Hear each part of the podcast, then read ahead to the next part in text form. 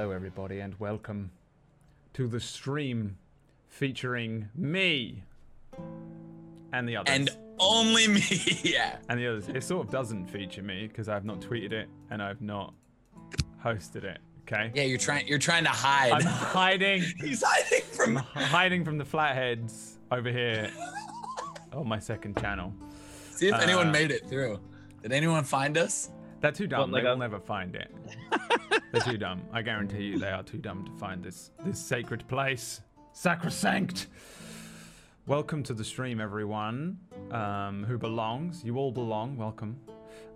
Including our wonderful players. How's it going, wonderful players? Cast of wonderful types, including Wax Steven. Hi, Brad. I know that you don't instantly go, oh, wonderful players, but Wax Steven's there. What is he talking about? He must be talking about the other three. Did he kill another one of your characters or something? Why are you being so mean to Whack right off the bat? That's just what we do, okay? It's, I don't mean it. I've killed Brad off of all of the shows at this point. Oh, yeah, he has. Whack is one of my only true friends, okay? It's okay. This is how you know. The more horrific I am to you, the more I like you. Okay. That's man, you must hate me. Yeah, you must hate me. You're so nice to me. I'm not nice to you, John. I just spent the last 10 minutes attacking you entirely. That's actually true. That's actually true. This is how it goes. You really were. Stabbing. All right, Brad likes me a little bit. Just focused in an attack. That's what happens. That's true. The more horrifically I attack you, the Brad more loves I like me. I know how you love me. Because he doesn't talk to me that much anymore, which means he really loves me. I know everything I need to know about you, okay? You're a very 2D person. There's no depth to your character. You can have. There we go. He really likes it. I'm going in. Wow. He's going in. Pumpkin, you don't want this. I don't give a fuck less than anybody says about me. Oh, I love you all. Are you eating an apple with a fork? It's pineapple. Okay, that's fine. I assure you, you would not be on my show if I didn't like you. I got one of those bowls of like a bunch of fruit, right? And like, oh my god, that looks really good. Is that a strawberry? Yeah. Can I see that strawberry? That looks super ripe. That one. Sorry. The one on the edge. Yeah, the edge. The one that's edgy. No, not that one, but that's okay. Yeah. So good. Okay. They cut the mango before it was ripe, so it's got like that crunch. Yeah, no, like, those are good. Those are the best. Those are the best mangoes. Can I leave and go buy fruit now, Brad? Is that cool? Absolutely. I actually really want fruit now. I allow it. I'm a little scared of fruit because there's something in fruit that sometimes I'm allergic to, and I haven't worked out what it is yet. So I haven't had probably the pesticide. Sugar? No, it's not the sugar. It's probably pesticides, right? I'm not sure. I don't know. A couple of people, like, because you have it, sometimes you have the same fruit, but if other times you have the fruit, it doesn't happen. It's the pesticide? Yeah, you might want to look into that, just because I have a couple of friends that had the same thing and it didn't make any sense, and then they finally got tested for the pesticide. You'll have to go against your religion and start eating organic bread. Ooh, come have some kale in Los Angeles, baby. I eat pretty well actually now, but it's not really because I want to. It's because Emma has to, right? Yeah. So she has to, or she'll die. Healthy by circumstance. Yeah. So because she's just in charge of food, I end up eating good. Yeah. I feel like I always see you though drinking like a really like a Red Bull. Coca-Cola Monster Energy Red Bull. Well, no. The only thing I drink now are these sugar-free Red Bulls. Oh, it's not that bad. That's I worked out that I'm not allergic to whatever's in them, and so that's my thing that I'm allowed to drink now, and it's the only way I can have any. Brad, what did you just say? You said sugar-free. Are you allergic to sugar? No, everything's sugar-free. He just wants to go down the K-hole. No, everything is sugar-free. By Tiara. Sugar-free is the this whole house is sugar-free. It has to be, or Emma will die. Do not bring your sugar in my house, okay? Yeah, no fucking sugar in my fucking house, okay? It's just kale. Kale and only kale. Also, I don't know if you can see the chat right now, but half the chat is like, Brad, I have the same problem, but if I get organic, it's fine. So you don't have a lot. Yeah, but I don't. we don't listen to chat, okay? If you're listening to like an internet forum or a random chat room, even if they're, I can see all the people speaking. Excuse you, I know all the people were speaking. They're lovely. I trust them. I know who they are. I don't trust them at all. At all. There is no reason to trust these people. I did actually go and get an allergy test, and I went there and said I ate an orange. I drank some orange juice, and then I had a massive allergic reaction. And he went, "Okay, we're going to test you for nuts." I was like, "Well, that's not what I ate." And so he said, "Yeah, we'll do a nut test," which is hysterical. And then I'm going to need you to drop your pants and cough. And I'm going to need you to drop your pants. A big D's nuts joke, like. But no, like they just wouldn't test me for the fruit test thing. And so I didn't go back. There is a fruit test. There is one. Yeah, there's plenty of different things they can test you for, but he didn't test me for the thing that I'm clearly allergic to. They can do a full panel, and you would know like 80 items that you're allergic or not allergic to in one session. Well, they did that. They did the thing where they do all the dots. Can we test you for role-playing games? What? Can we test you for role-playing games? Because that's what the show is about, Brad! All right, Tiger Raptor. Sorry, Wack. Tiger, you need to turn your volume up. I'm gonna move this closer to my face, and then we're gonna start playing a game. Let's talk about D&D. I guess so. I'm getting messages from Noodle, and he's telling me that me and you are quieter than everyone else. Listen, Noodle is just a fuckboy, so it's fine. All right. Thanks for watching, everyone. If you're watching on YouTube and you don't have the chat up, don't worry about it. Let's play D&D, because you don't need the chat for that. Last time on Darkfire, you guys actually managed to escape the first dungeon of the game, the Gate of Fire. You pretty much just bailed out as fast as you could. You worked out that the green pedestals were kind of a puzzle of sorts. Finally. They if you put your hand on them, they give you a word, which made up a sentence, which was "Speak my name and no freedom." You walked up to this big fiery wall. You pressed the handprints, which came up and said the word "Speak my name and no freedom," and then said the word "Hasmol," and you managed to get out of the Gate of Fire.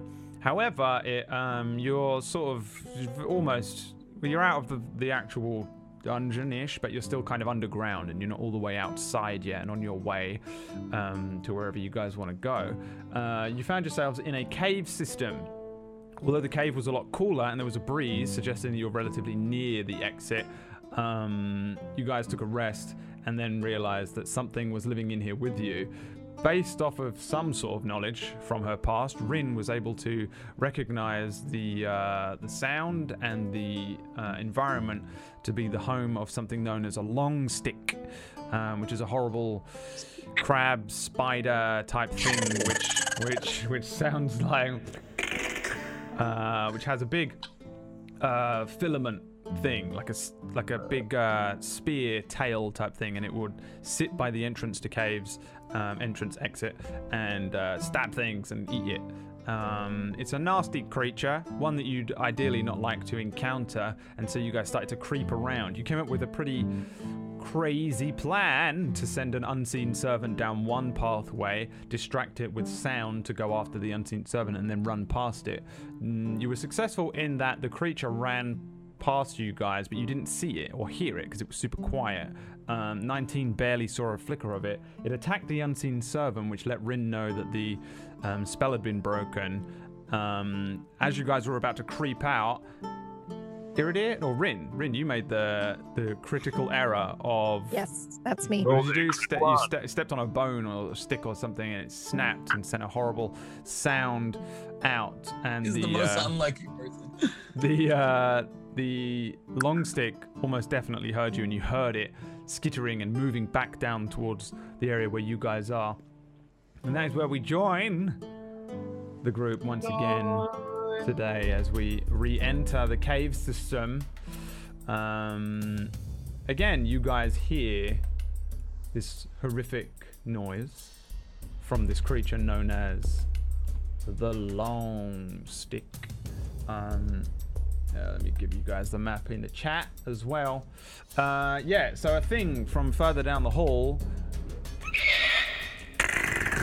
and then silence. you guys are aware, at least, you definitely heard this thing, but nothing comes rushing out at you from the darkness. After a few seconds, maybe, Rin, maybe you stop. Iridir, who was beckoning you in some way to come over, or you were beckoning him to go, or something like that. It was some. There was an exchange. We heard the noise, and I was like, "Yeah." After a few seconds, there is no, like instant attack. Like nothing jumps down on you or anything like that. What do you guys want to do? What? I'm staring at Rin in horror, basically seeing her foot like depress on some kind of twig or something, or bone that's been broken on the ground, and I'm like looking at her wide-eyed like... Brad, can I see this thing from where I'm standing? You can give me a perception check to try and see, but your line of sight is pretty poor here for trying to see kind of... You can see it here, I guess? This area? Yeah, that's all I'm like. Is he in my line of sight, the thing that I've heard? Give me a perception check and we'll see what you see. You have dark vision too, yeah? And there's no one has lights and shit, right? Correct, I have dark vision. No, the light was taken off me, thank goodness. So if you don't have dark vision, you're in basically pitch blackness right now. Yeah, using your dark vision, it's kind of like an infrared. You sort of see a black and white scape ahead of you instead of any color.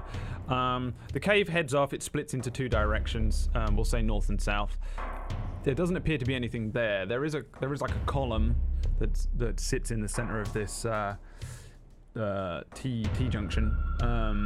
But I heard this thing. Do I see anything on the ceiling? Yeah, looking for it, you see nothing. And again, a perception check is also for hearing and smelling and things as well if you need it. And yeah, you don't hear anything else or see anything else. So I'm gonna just keep. Right now.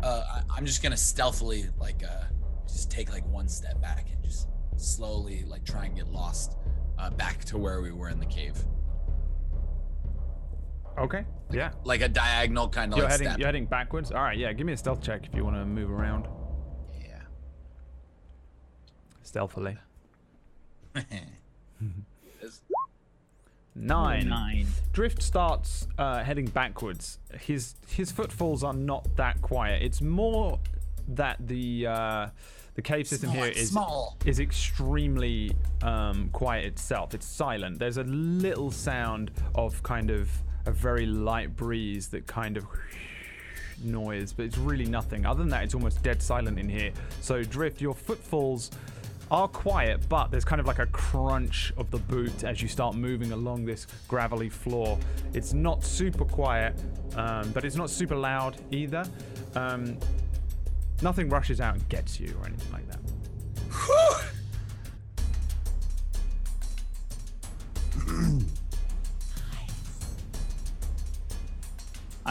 I'm looking. I have dark vision as well. I mean, I'm looking around like I'm frantic at this point trying to see this fucking thing. Yeah, you can give me a perception check too.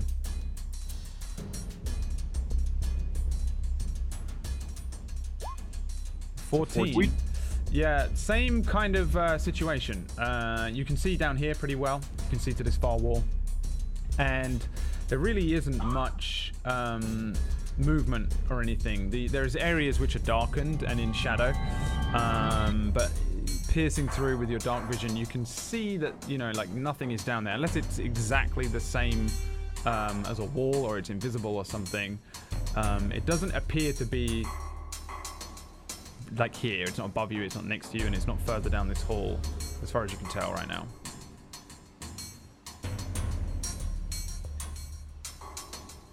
Okay, I'm trying to look around at them, and we're all just. And I'm looking at them and looking around, and I said, and I'm pointing towards them. Okay, I'm gonna try to sneak towards Eero.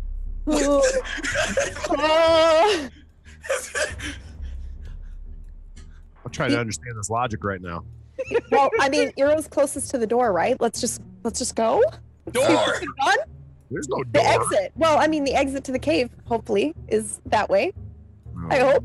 It's funny because I was literally making, you didn't see this, but like to Iro, I'm making like a fishing, like get your butt over here. And then all of a sudden he's going to see you coming at him now. Well, he gestured for us to come his way. So. Oh, did he? Yeah. He was like, you come to me. Oh shit. So, I didn't even see that. Cool. Yeah. I guess. PB, you're clipping. Oh, sorry. Yeah, if you want to stealthily move around, then give me a stealth check. Hopefully that's better. And you can move to wherever y'all want. Oh my God, what even was that? Jesus Christ! Fucking kill me. Just do it. Just have it descend on top of anything. You lift your leg off of the stick that you snapped, and it just makes a horrible crunching noise. You kind of pull your foot up, the stick attached to the boot lets loose and lands on another stick below it, and. There's not like an angry face on my face. It's just like a quiet sob. All of the crunching noises from the stick echo a little around where you guys are. There is nothing happens though. Like you guys, you guys don't like nothing comes rushing out at you or anything like that. There's no noise. There's no further indication this creature knows where you are or that it's near you. This whole time, 19 has just been in his head. He's just not moving. He's like, it's almost like when he heard like he was just like, and stopped. Can I do a survival check to see, Brad, if there would be any way? Anyway, for me to, I guess I'm trying to think of the best way to put this. Can I do a survival check to see if there'd be any way? I guess I don't have dark vision. It's pitch black in here, isn't it? Tell me what you want to do, and I'll tell you to check to make. I want to see if I can scoop Rin and Iro up quietly. It's definitely not a survival check. Yeah. That would be some sort of like, you're going to have to make multiple checks. You're gonna have to pick Rin up, then move to Iro and pick Iro up. So the fucking robot wants to quietly move. You're looking at. Yeah, there's no way I can quietly move. That's the problem. I'm just trying to think. Hey, shut up! I'm trying to fucking think. Maybe. I love it. I'm trying to think how you can do. If you want to try and do this quietly, I think it's possible. I'm gonna pick up a rock from around me, and just kind of toss it like towards the end. Ahead of you, like 19 is slowly leaning down very quietly to lift up Rin. So I'm trying to throw a rock at where that noise was made from this creature, in that general area. I'm just gonna find a rock. I just want to throw one and see what happens. All right, I just want to see if 19 can pick up Rin. So you give me an athletics check and a stealth check. I was asking. I wasn't saying I was going to do these things. Well, can I give him advantage because I am helping and or not struggling? If you're declaring you're doing something, then you need to roll me the check. You can't say I'm going to do this, and I want to pick someone up, and I want to use a survival check because I'm proficient in it specifically. It's not going to work. No, you got to say this is what I'm doing. I'm feeling very attacked right now. And this is what I want to do. I know what you're doing. I know the plan. But if you're going to do it, you got to tell me what you're doing. No, I really didn't want to use the survival check because I feel like there'd probably be some way for me to be able to use survival in this situation. That's what I was trying to think of. And then I felt pressured because you were like, what do you want to do? I'll just tell me how to do it. And I really didn't want to pick him up, but I was trying to think of something to do, and you put me pressured in it. Don't say you want to do a survival check because it doesn't mean anything because your character doesn't roll checks. Wait, are you going to pick her up or not? I'm very excited for this moment. No. I got excited. He's not, because it was a survival check, and now it's an athletics check, and he's changed his mind. No, that's really not it. I feel like because I'm proficient, I was trying to figure out something I'd be able to do in that situation because survival would be something I could use here, but I just don't know. I was racking my brain. I'm being serious when I felt like I was pressured, so I was like, fuck, I just got to pick something real quick. So what you're saying is you wanted to use a survival check, but you didn't know I want to use it quite yet. Because I know I should be able to. You were saying, can I use a survival check to pick up Rin and Iridir quietly? The answer is no. No. No? No. Okay, what are you doing then? You're just standing there. Yep, not moving. Right, Iridir, throw a rock. Give me Please be a good throw. Just please. Give me an attack roll with no proficiency, like a ranged attack. And tell me what you're aiming for. Just the area where the unseen servant was. I've left it on there. Yeah, it's not really just there in that general area. Yeah. Okay. Dexterity check. 21. Nice. Yeah, you can aim and throw this wherever you want, however you want. Yeah, I toss it in that general area. I just trying to gauge a reaction from whatever's around. Sure. Give me a perception check while you do it. Okay. 18. Oh my God, I'm scared. Let's go. Let's go. So he's gonna be right above us. Oh my God. So you you throw a rock. I love you, PB. Down the so the hallway right towards the area where the unseen servant is. Oh God, spit it out, Brad! As you launch it, around one of its legs is dangling right near your neck. The rock gets to about here. Yeah? On the map. No. It's in the air. It's flying. When suddenly a fucking like pincer or a spear or something ping hits it. As if it's attacking it. It's trying to skewer it. All it does is hit the rock and knock the rock off course. And then the spear is gone. It's like the blink of an eye, blink and miss it situation, but you saw it. I slowly turn my face back to them. And I just have this horrible pained expression on my face. And I'm just pointing to where this thing was, and I'm mouthing the words, "It's right there." Ooh, can you give me an idea of where that was at, Brad? I mean, I wouldn't have seen it, so never mind. Well, yeah, I'm pointing. You're pointing. Yeah. You would for sure have heard the rock being launched and then landing, I guess. Maybe you probably wouldn't have seen where it was, but I'll put a little rock to indicate where the rock was hit. In fact, I don't think you'll be able to see that. Let me put just some little dot thing. I'll put this like yellow fucking orb thing, but obviously that's not there, so don't be running in like, "Hey, it's a materia orb." It's not. So about maybe I remember what yellow was. Yellow was time magic? It's like a command thing. They were like the weird ones, like blue magic and stuff. So it was around there, basically. The rock got to about there before it was smacked out of the air, like it was being skewered, but it obviously failed. Okay. But it was pinpoint accuracy as well. I think you would have noticed that, like it was insane.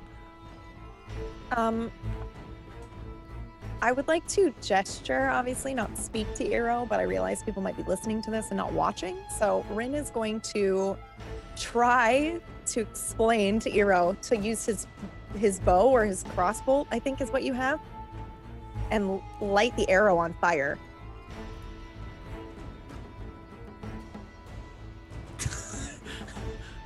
Can we see her making all these like wild gestures? Yeah. And I'm looking at her a bit with a confused face, and I point at her, and I say, and I'm pointing at her, and then I'm making like a little walking motion at her again, and then to this thing. And she looks pissed.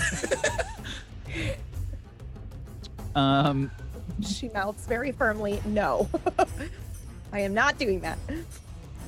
And I say, I guess, I take out my crossbow and I load a bolt. That is, that's allowed. Such a bad idea.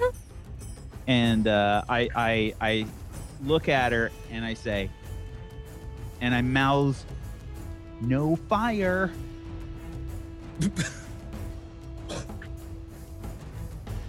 So she gestures to her pouch. She has fire. I can try to toss you the pouch. I at this time I go like right behind 19, and I just like look up to him and just very softly. It's how quiet is it in here, Brad? Like, should I not talk? It's unbelievably quiet. Like, okay, I'm not saying anything. Middle of the night, like you can't even hear the. You know when like you're in, like not near a road or whatever, and there's just pure weird void silence. It's like that in here. The very slightest sound of a breeze, which is if anything, what lets you know it's so quiet that you can even hear the breeze off the walls a little. Your footfalls are like, even though you're like stepping super swiftly and quietly towards 19. Okay. Yeah, I just took one step closer, I guess.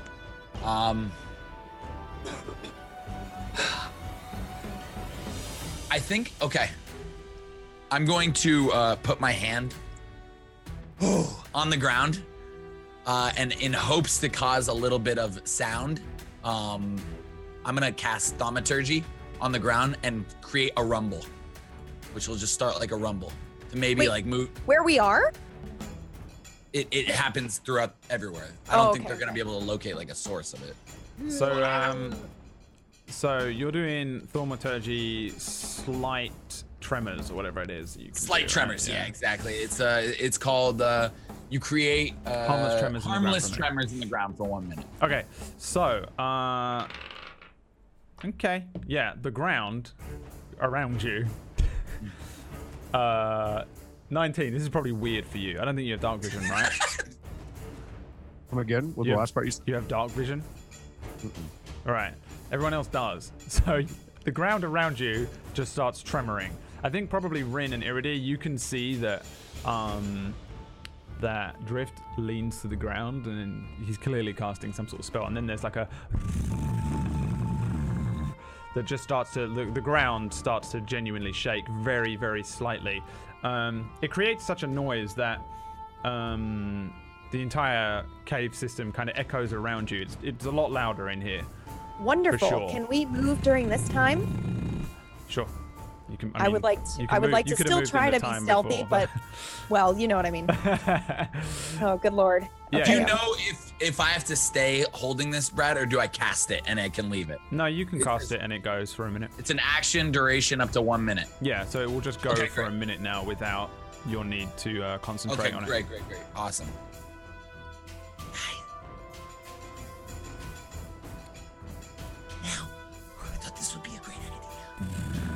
I'm mouthing the words, I'm not going first. Oh, sorry, I was motioning to Drift. But yeah, I'm gonna try to make a move towards Eero. Okay. Oh, did I just do the wrong thing? That's a deck save, yeah. Give me a stealth check. Sorry, you said you still want to go quietly. Mm-hmm. Oh my god. That's a 7 again for Stefan. Come on! But hey, it's rumbling. It's rumbling. The tremors held. It's not the type of thing where I would give you advantage, but DCs went up instead of you need an advantage and stuff. So it's definitely a lot quieter in the sense that the tremors are covering everything. Your footfalls are still relatively loud. There's a couple of sticks around your feet and they just will not go away. And then you start to move across. And yeah, you can move over to Iridir. It's not super quiet, but the tremors are definitely doing work here for sure. Okay, I'm gonna just whisper to 19 very, very, very softly. 19, come on, and I'm gonna stealth over to Eero as well.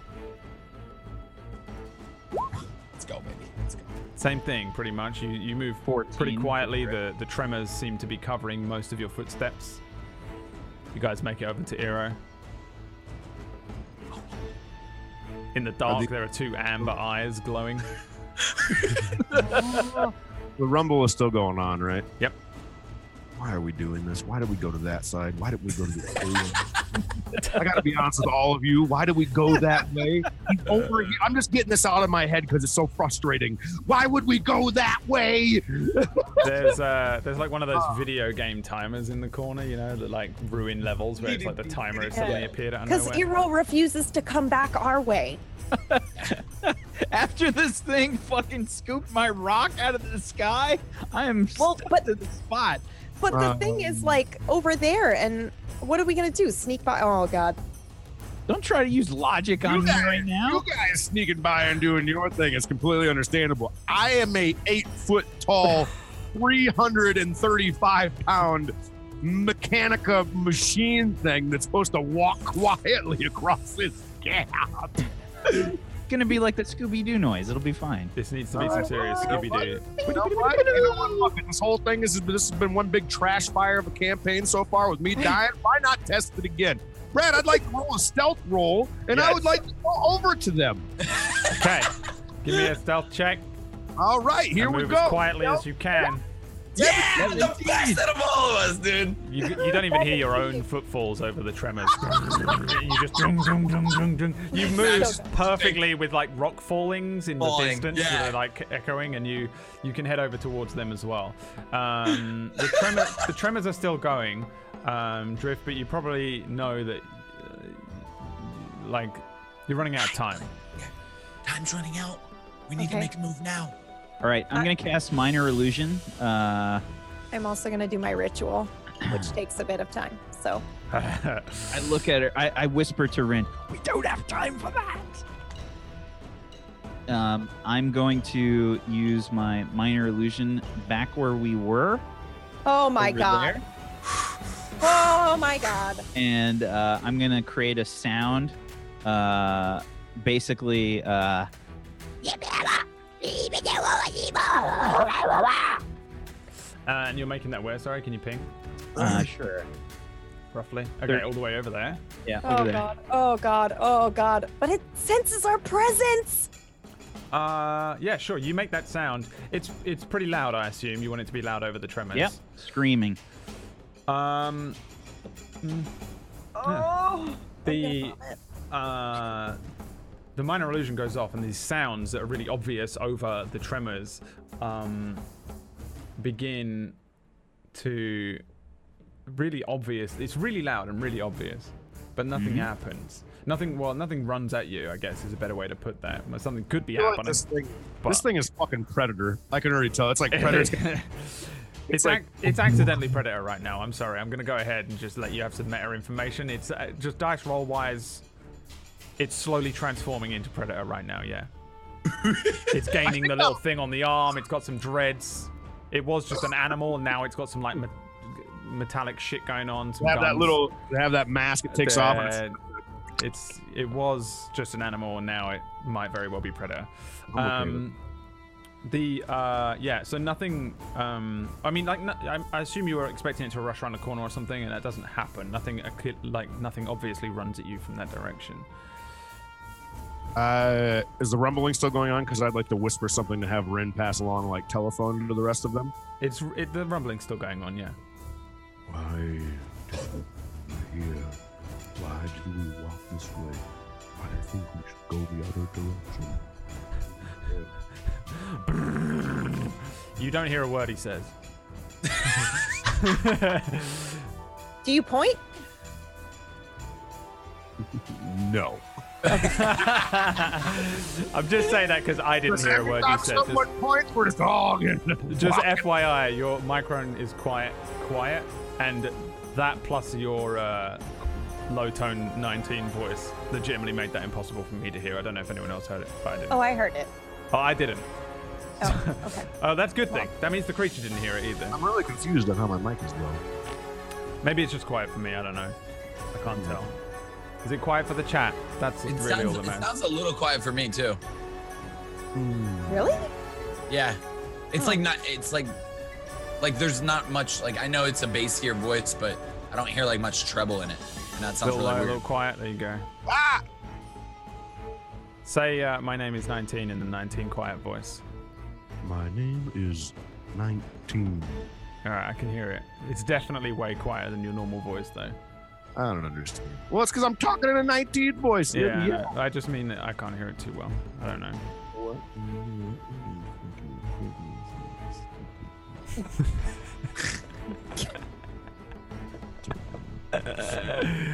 Predator eats 19. Is that better? Let's just say. All right. Yeah, that's better. Yeah. Well, for now. Maybe just speak into the mic really or good, something. That's really good, actually. That's really good. Good. I look and I just whisper, what do we do? We just run. It seems as though it's over there. Why would we be over here? 19, we're here now, so we gotta make a move from here. We can talk about that later. We could try to go back the way that we could backtrack. We could also use the doll. Throw it and then shoot it with a fire and then light it on fire? Why are you so insistent on the fire? Its blood is flammable. You stop fire.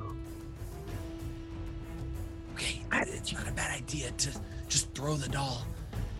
Maybe it'll go after the doll. I think if we light it on fire, I imagine that it... Well, just because its blood is flammable. So I think it probably...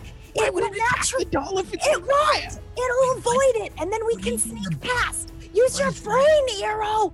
Guys, calm down. My tremors have 7 seconds left in them. I'm done making decisions. Eero, you decide what the hell we're going to do, and I will just... Throw that doll! It's at that precise moment that the tremors stop. Oh, stop it! 19's got the doll. I said, throw the doll, throw the doll.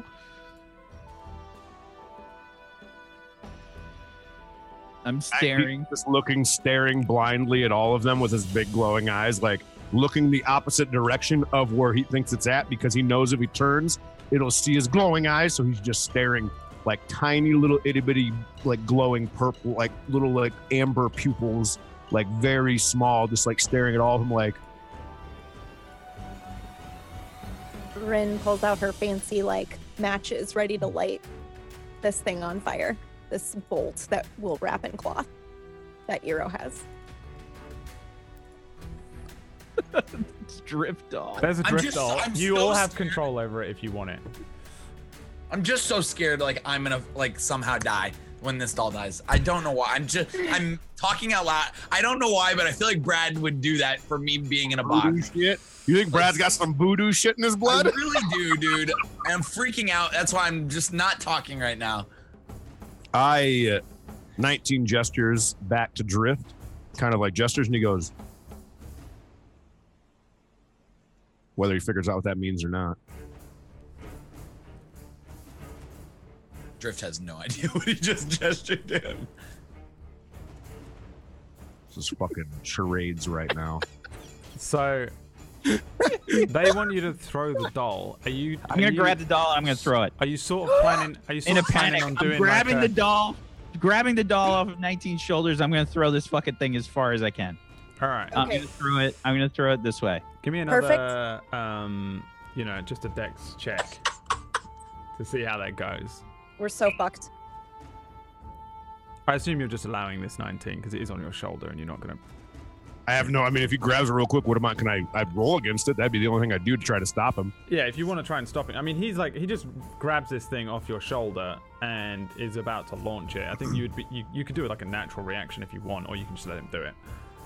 I think that in the real retrospect of things, it's dark in there. I have dark vision. I don't have dark vision. I would have no clue. He's just quickly grabbing that. Okay. It will play out. Yeah. Good shout. So Iridia just grabs his thing. Where are you aiming? Where are you aiming to throw it? I'm trying to throw it that way. Okay. Please don't fail this. Please it's not great. He just throws it to I rolled an 8. Oh. He throws it. He rolled an 8 and he throws it to about here. There's. However. Oh! It doesn't hit the ground. It launches through the air. It looks like it's going down. It doesn't look like a great throw. It's just Iridia launch. That's exactly the noise. Yeah. And it just... this thing just spins through the air. Drift, give me a perception check. The arms and legs flail out just wildly, like you're throwing a large doll, rag doll thing. I see this. The eyes follow you the whole way. This thing is launching through the air. It has two button eyes. And they're just looking at you the whole time. They're fixed on you as this thing is launching through the air. Nope. No, I hate this game. Goodbye. It's been fun. It is at that point that this thing comes out, this spear-like filament, this almost scorpion-like tail, which is a lot longer and thinner, just comes out and whoosh, straight through the middle of this thing. Wow. It sticks in the middle of the air with the doll falls limp. And I start running. Yeah, the filament starts pulling out. I start running. Oh my god! I'm with them. Yeah? You come around the corner, Eero. And I would while I'm running, I would like to sort of bob and weave. I'm going to try to take the dodge action. Sure. You run around the corner here, and yep. I think, in fact, here's what I'm going to do. Here's what I'm going to give you one roll. If you're just right, give me a, another like dex check. That he's trying to hide right now. Please end everything. Is it acrobatics or dex? Just dex. Okay. 7. All right, I wanted to see how you were running, like how well you were running, but it's not great. It's just like one of these like fumbling things. You slam a hand on the wall as you go running around, and it reveals the you can follow this thing now. You have dark vision, so you can see very clearly that on the side of the wall, just like sideways, stuck very easily, like a giant crab-like spider with these two pincers that are holding on to a portion of this wall. You guys don't want to see this. There is just an enormous scorpion-like tail around the top of this horrible long stick. It's piercing the drift doll above you as you run around the corner. You can run under it kind of very easily. It's probably about 8 feet above you, or it's about 8 feet in the air, so you could dip under it like a pole in the air. And this thing is slowly pulling the drift doll towards it. It's not making a noise at all, and it give me a. Actually, you'd have to give me a nature check. Give me a nature check, I think. 14. 14. Okay, so you look at this thing that's in front of you, this thing known as a long stick, and it has like multiple eyes over its head, but you're pretty sure that those aren't actually eyes. They're just kind of like sensory things that are on the front of its head. It doesn't actually have eyes like we do. It doesn't seem to register you whatsoever. You flail, run around the corner, and dip underneath this filament that's pulling the drift doll towards you, and it doesn't react to you at all. Excellent. You make it continue running. I'm booking it. I'm going this way. Okay. I was next on the list. I was right behind him using Expeditious Retreat as well. You're using Expeditious Retreat? I think so. Am I? Expeditious Retreat. Let's see. The spell allows you to move at an incredible pace when you cast a spell, and then as a bonus action on each of your turns until the spell ends, you can take the dash action. All right. Drift, like the Flash, just blurs out of... I'm gone, dude! It's that fucking... If Eero's scared, like... I'm scared. It's like that Jason, what's his name? Jason Patrick from Terminator 2. He's doing the fucking T-1000 run. Yeah, he's doing the T-1000. Drift, you run past this drift dog. Give me a perception check. Okay. So nervous. There it is. The drift doll's eyes follow you as you run past it. Stop! Even at the speed at which you run. You run past it. Its head is backwards. It's pierced through the chest. And its arms are just like limp, like a doll. But as you're running past it, even at your speed, this thing is like watching you as you run past. Its eyes follow you, and you can blur past as well. You and Iridir bounce out of here. Rin, at the same time, basically, what do you want to do? I'm gonna dash. I'm gonna use Step of the Wind. Step of the Wind. Dash as a bonus.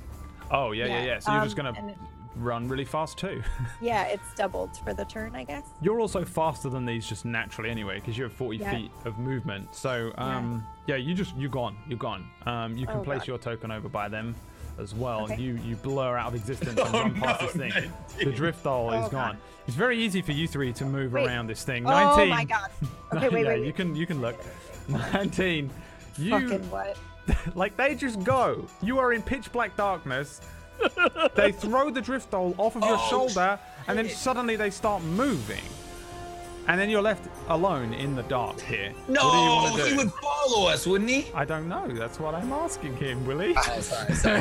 I got big old long legs. Yeah. I see Eero go. I see Drift just disappear because he's so fast, and then I see as I see that they're gone, and I see Rin start running. I try to trail right behind Rin as quick as I can. Yeah, you're essentially blind in here. Mm-hmm. Give me a perception check with disadvantage to attempt to run after them. Please, I can't remember. Can I do it with disadvantage? Can I just click it with disadvantage? How do I do that again? When you click it, I think it gives you an option of a normal roll. Or depending on the way your sheet is set up. Let me look at it real quick. At the top of the screen, would you rather have it so that it comes up and gives you an option when you click it?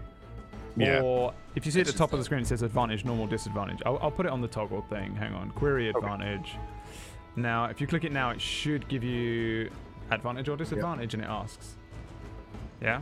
Nice. 9 from 19. All right, so you can follow where they are. Give me a dexterity saving throw with disadvantage as well. You hear them run off, and you just start dung, dung, dung, dung, dung, moving down this hallway. Not bad. There's lots of rocks, and it's very difficult to see. You run to here. And run straight into the drift doll. You what? Suddenly grab, like, your body just hits something, and your hands come up instinctively and grab hold of the drift doll. The creature. All right, what do you want to do? At this point, all that happens is that you run into the drift doll in front of you, and it's there. How hard do I run into the drift doll? Are we saying like? I'd say like you're just running into it, you hit it. It's soft. It doesn't do it. It gives way in front of you. And if you stop, you can keep running, or you stop, or you grab it, or whatever you want to do. But you've hit it. I'm just going to duck and keep running. All right. Give me another perception check with disadvantage. Please. This is insanity. 6. You make it. You run underneath the drift doll. You run next to this thing, which is on the wall. It pulls, like, you can't see this happening, but the thing pulls the drift doll into it, and you hear a sound as you run past, just a as some mandibles or something start tearing into the drift doll, and then you and the other three run past it. What do you guys do now? You can move your tokens a little ways ahead if you want. Yeah, let's be clearly, I would assume we all just fucking keep bolting, right? Yeah, you just keep running. All right, run ahead. Run where you want to go. I'm following Eero. I want to see where your tokens go. I'm following Eero. I'm following Eero as well. I'm following Eero. You're following Rin. I'm following Rin wherever I go. You're following me, probably. Right, those three run that way. 19, give me a perception check with disadvantage to see if you can follow them. Because you're relying on hearing and not sight, for the record. You're just stumbling over bones and wall. You can... sorry, if I see 19 come up behind me... You see him stumbling forward, just dung, dung, dung. Yeah, he runs into a wall, he stumbles over a rock, he lands on a rib cage and explodes. I'm going to take his hand and I'm going to guide him then. Nice, okay, yeah. You guys can progress a little further ahead. Oh my god. In fact, you guys can progress wherever the fuck you want. This thing's gone deaf. That's mental. It is insane. Are you rolling horribly right now? Dude, you know when I said it was Predator? Up until then, it had rolled two 20s and nothing lower than a 16. You guys started to do this run, and it rolled nothing higher than a 4. This is gonna be I guess I see light ahead, and I just say, it's this way, come on! Yes. Oh my god, where am I going? Let's go! The light of the edge of the cave. And Rin holding on to 19. Yeah, you guys T1000 all the way out. Rin holding on to the huge hand of 19, guides 19 all the way to the edge of the cave. And there's a bunch of bones and shit. You're running over animal bones and like large bones. Is there a loading screen now to go into the next area? There will be a loading screen right now, yes. Tiger, I thought you wanted to go the other way. Incredibly, I did want to go the other way. My thought process is completely understandable. From somewhere further within the cave, Drift, you hear the words, "Why, Father? Why?" You don't really. I'm kidding. You imagine how horrific. Dude, Can I be honest? I really thought, because that would make sense. Like, oh, I got an extra life, but I got to keep this doll safe for some reason because it's me. It's like a clone of me. That's super fucked up. I thought you were gonna kill me. No, the four of you. Please just say the words. Got out of the cave. Got out of the cave. You're out of the cave. Yes. Is that the long stick? Only took 7 episodes. The long stick doesn't follow you out. 6, whatever it is. Of the cave here. You guys You step outside, you run outside, maybe catch your breath, hands on knees. You probably won't want to run too far ahead of you. As you step outside, there is a chilling fresh air, because it's pretty cold where you guys are, but it's refreshing after the heat of that Gate of Fire and stuffy cave. However, you do find yourselves, the sunrise glares across a mountainscape that looks a little something like this, just to give you guys an idea. Can we play a song right now? I don't admit the vibe, but it'd be worth it. Nope. My brain thought about like the "We're on a road to nowhere." Yeah, you can sing it. Yeah, this song just coming on. That's precisely what happens. You step outside into, and you're pretty high up, but you're not like at the top of like the Eiger or something. You're just at the top of like a large mountainscape. It's sunrise, and it looks like the sun has only barely risen. Morning birds are singing and flying nearby, and you're relatively high up, but the descending slope in front of you looks pretty easy to traverse. It looks kind of like, you're not in that like Arctic frozen mountainscape from Lord of the Rings when they're trying to walk across that. You're just at the top of a very low peak of a mountainscape that seems to be, some parts of it are covered in snow, but where you guys are, there's still grass and trees around you. A lot of trees. You look more like you're in a forest, but you can tell that you're up above. In the distance below you to the northeast, there's a plume of thick smoke, thick black smoke that looks like it probably belongs to a recently burned village. Is that the town? You still got a little travel ahead of you, but it doesn't look like it's too far away. You're just in this random area. There isn't a path or anything like that. There's nothing. You're just in wilderness.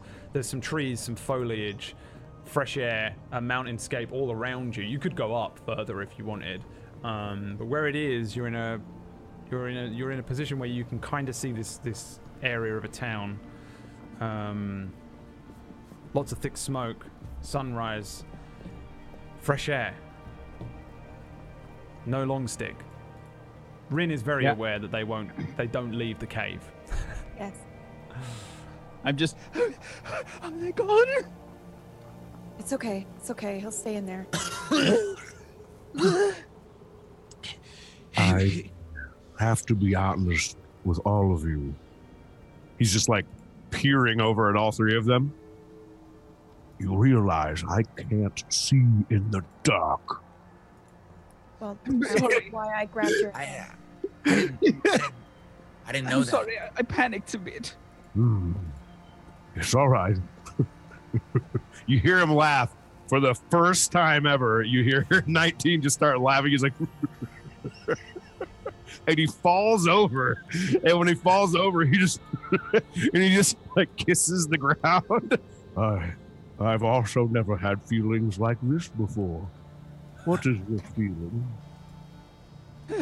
Relief, I think. Relief, yeah. I sit down hard on my butt, like catching my breath. I would like to look out and see if I can piece together with either nature or whatever to figure out if that's the town that we just left, but I'd like to see if Rin knows that. Yeah, you guys can give me, I guess really you probably want to give me survival checks to try and work out where you probably are here. 21 from Rin. Oh my god. Damn. Now, 21 from Drit. Now, for something. I want to try. Okay. I want a 21. I want to try. Give me that dice roll, boy. Get it. We all get an inspiration. If you all roll a 21,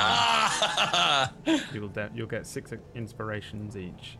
Oh my God. All right. So, with this, Iridir, you're probably a little unsure. This is not your area of the world, maybe, to be understanding. So where are we? For the rest of you, you can pretty much work out that if I bring you over to this world map again,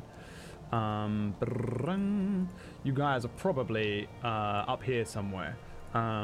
Probably like maybe there, let's say.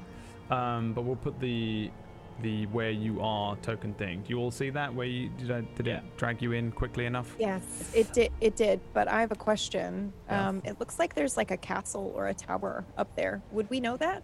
Yeah, that's pretty much just to represent where the gate is for you guys. Okay. So that's where we came from. Okay. In the mountainside here. This is the Tempest Peaks. Drift, you probably know this area a little. Oh my God! You've done this travel. Yeah. Did you do a version of the map where Green Hill is destroyed? No. Is that not Green Hill destroyed there? Green Hill. Or did I just imagine a pile of ash? Oh yeah, no, it's this one over here. It's just very small.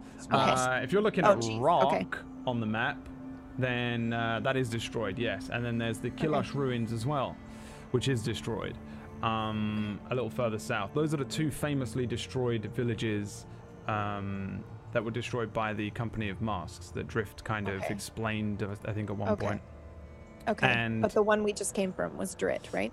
Where you came from is Drit, yes. Yeah, that's what's on fire and smoking. Okay. And it's almost definitely, what is burning. You guys, you're up here somewhere, for sure, in these peaks. And you're in the lower foothills area. It's still ridiculously high, technically, but...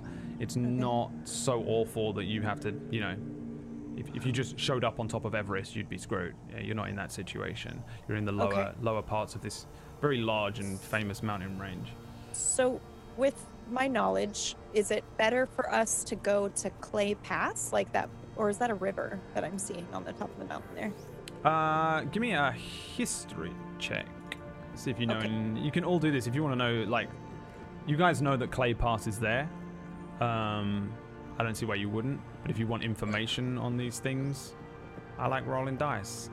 So we're going to roll some dice. I just want to know, like, which way would be the best way to proceed. Yeah. To get to a town. Let's see here. Same with my survival check, by the way. For, what is that for? Same thing. I want to do the same thing she's doing with the survival check I did as well. It's a history check. Oh, it was history, yeah. I want to use my... I want to do whatever you need to do. If you need me to re-roll that, I want to do a survival check to see, like, if I would know where would be somewhere to, like, camp or, like, to be safe, stuff like that. Oh, yeah, if you guys want to rest and stuff, then, yeah, I can take that. 18. Honestly, here looks pretty good. A little bit away from that cave entrance would probably be safer. But you're on a peak. There's this cave entrance behind you. There is like, a sheer rock face, heading further down the mountain, there's a lot of bouldering to do, large boulders and rocks and places where things could hide. Here, you have a pretty good vantage point of all around you. You also, it's relatively flat, and there is some foliage that can hide some firelight and things like that, if that's what you wanted to do. Heading further down this in any direction exposes you to various things. So this isn't too bad of an area. We'll say you're on a kind of a plateau at the moment. And heading down it, you'll start to have to move through like a bouldering area and maneuver your way back down the mountain. Clay Pass, let's see, Rin, 13. Mm-hmm. So Clay Pass is this big, well, it's not really that big. It's a relatively large town, but it's a newish town that was built over a river. It blocks access to the mainland here. So accessing it this way and heading down towards the where the kind of the path is. Let me see if I can. If I make this smaller, I can be more specific. There's that path there, which is a road that heads. It's the same road that you guys came in on. Like you came in here, somehow magically ended up over here. And we'll say you guys are like up here. If you made it to this road, well then you can get anywhere basically. But it is perfectly accessible and easy to get to Clay Pass. There's a big old road that leads to it. In terms of what the place is, it's just a big, famously militant place. It was named after a hero called Titus Clay, who, with only a few men, held that pass, kind of 300 style, for 3 months without reinforcements while this war was going on. I think it was like 30 years ago for you guys. It's one of the newest towns in the entire kingdom, and as such, it's kind of small, but it's kind of modern. A lot of the houses sit on like stalks above the river, and a lot of them are built into the mountainside. There's also a big old wall there that they created. In terms of, I mean, it's definitely the closest town, for sure. But it's like off the beaten path in the sense that it's just on its own out there. It doesn't connect to anything. There's no harbour that takes you anywhere else. There's no other mode of transport. Really, the only way back to true civilization is to go east. But it's most certainly the closest town to you, for sure. Now, the smoke that we're seeing, is that a big town? Yeah, that's Drit. That's where you guys were in before. Yeah. That's where we were when it blew up. And yeah.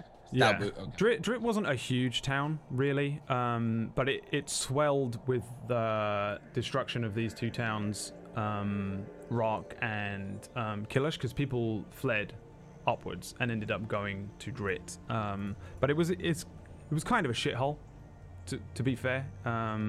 It was just an off the beaten path place. And you guys are also kind of in like a Great Depression, so no one has any money, really. Money's quite hard to come by. So that doubled up meant that this was just kind of a farming village with a slightly overflowing population. But it was definitely, it was bigger than Clay Pass. Clay Pass is like a big village. Drit is a small town, was a small town. Okay. I would like to relay as much of that as possible to the rest of the party if they don't already know it, and then sure. Same. There's not much else to know about Clay Pass, really. So I don't know what you guys want to do or where you want to go next, but my bet is those soldiers are probably headed to Clay Pass, which is up to the north. So we can either try to follow behind them, or we can try to head east towards some other civilization. And I need a bath and I need some tea. Well, so... Drit, you seem... Oh, it does sound quite delicious. We can talk about this over a glass of tea. Oh, yes. Yeah, we could absolutely do that, but I need a bath first, so... Bath. Does anybody hear the river nearby? I mean, you yes. You smell pretty bad, Eero. How about we do tea, and then that'll help us figure out where your bath could be. It was rather warm in there. Yeah. I'd rather do it the other way around. Get clean, then take some tea, then relax, maybe rest, and then strategize about what you guys want to do next. But if our goal is to stop these guys or to figure out who's behind it, we have to. We can either warn Clay Pass or we can try to sneak back into Drit. Drift, you seem, if you'll excuse me, you seem to have some sort of familiarity with those people. Yeah, those are... Drift, like, sort of just, you see him just kind of take a step back and just... Rin will reach out and just kind of, like, touch your shoulder a little bit. It's okay. You don't have to talk about it if you don't want to. No, it's fine. Those are the people who killed my family. They wear the masks, they come in, they destroy villages, they kill everyone.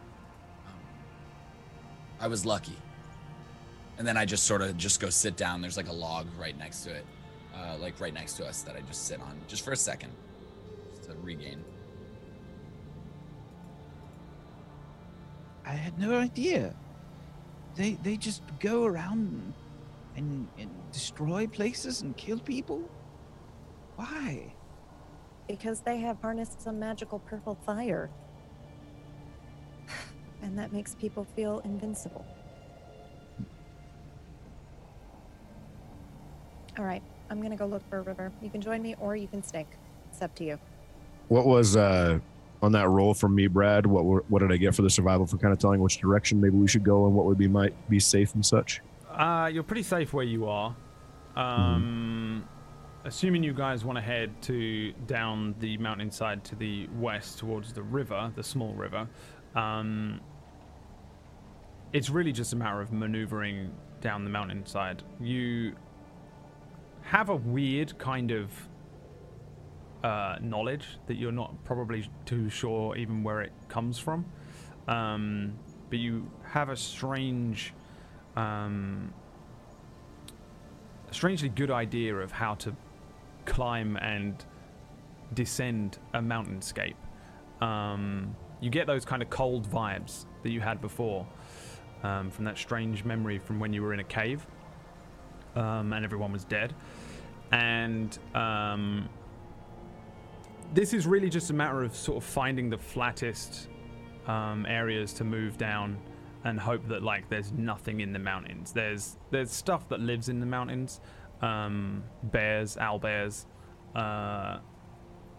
cats, mountain cats, horrible things that will grab you and eat you. There are some mountain folk. There are orcs and goblins and things like that, which might be sitting up in here, and you know, you just have no real clue of what could be down there. But in terms of just moving down the mountainside, like I said, it's really not too difficult. It's just a, you know, don't go jumping off the edge. But there's enough flats, and you know, it's just a lot of heading downwards. It's not like you have to climb rope down. It's just bouldering, so you just kind of have to find these ways down. It's relatively easy to do in terms, it's not really that difficult terrain. It's not really mountaineering. You just need to walk. It will be slow going, and there's probably going to be dangerous areas where rocks could fall on top of you or from under you, but for the most part it's just a matter of walking, no different than if you were on flat open land. So 19's laying down, almost like you'd think you'd be making like a snow angel. He's like spread out, and he just like looking straight up at the sky just goes, I know how to guide us down the mountain. I could do it. I wouldn't mind a bath, I must be honest. I am quite afraid at the moment. Yeah, I smell terrible.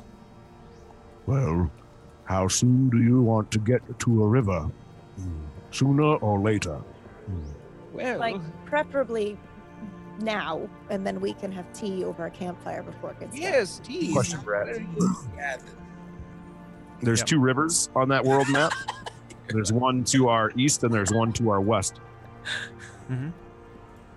I would like to say, would I know that there's rivers? Would I be able to sense that there's a river to our west and a river to our east? Would I know this? Well, what was your my history check? You didn't do one, right?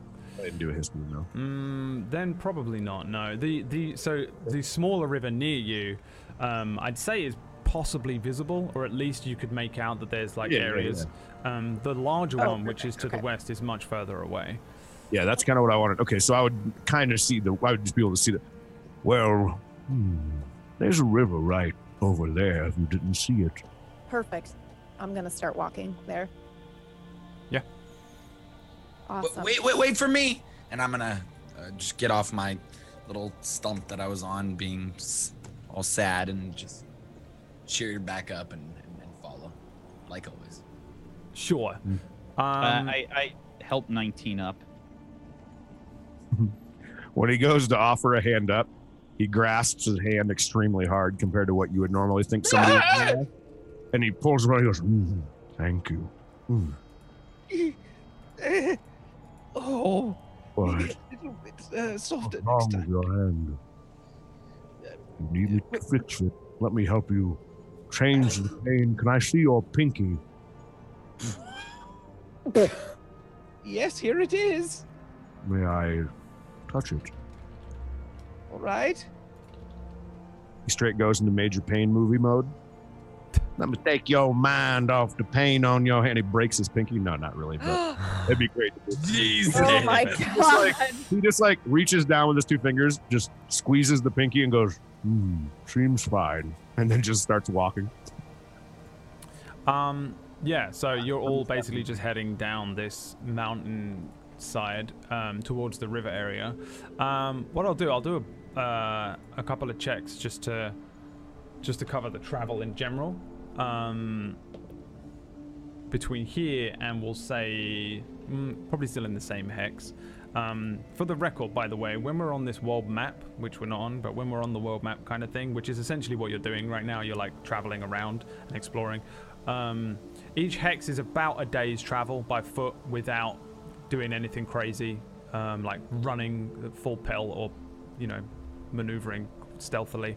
So that's generally how large the world is. It's not a huge continent or anything.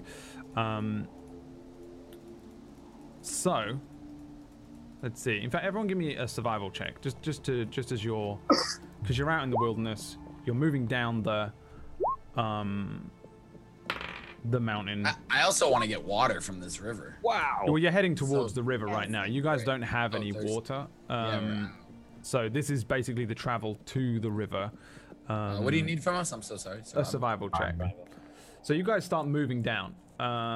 Keeping an eye out. Was Rent 9 from now? Yes. Yeah. Looking, looking around. Again, it's not the difficult travel necessarily. There's some areas where maybe you have to kind of help each other up and down some like slightly larger drops or through some tight rocks that are close together. But for the most part, you guys just walk downwards. It puts a little pressure on your ankles, but you guys being in that horrible, hot, stuffy place and then being out in this relatively nice... I think I said it was early autumn. Maybe I said it was summer at the beginning. I think you said it was early autumn. I think I remember that from like 2 episodes ago. I think you were talking about that. Yeah, I know I had a plan for that, but I deleted my entire thing, remember? Notes. Oh, yeah, that's right. So I have to remember everything. I think it's early autumn. So it's relatively warm in general, but it's been kind of rainy and cold the last few days, and that's working in your favor. There's no rain or anything today, but it's not too hot. You guys moving down. At one point, Rin and Drift, there's a section of small rocks and slate which suddenly give way. You stumble and slip and fall, the both of you falling to one side while Iridir and 19 jump to avoid this kind of rumbling slate. You slip and you fall and you tumble. Each of you could roll me 1d4. Oh shit. 3. 3 from you. Rin. Can I have a d4 as well? Wow, 4. 4! It's horrible. You guys completely fall arse over tit. The slate gives away and you fall. Falling into the slate, you graze your knees up. There's a bit where you roll over and then you fall like a couple of feet off of the edge of one of these plateaus to a lower one. Dung, dung. Rin and Drift, you take 4 bludgeoning damage. Oh my... Halfway down this mountain. 19 and Iridir, you're a little ways back up. You completely avoid this kind of like slate fall and these loose rocks. I'm gonna roll a d20 for something real quick. Don't worry what it's for. Okay.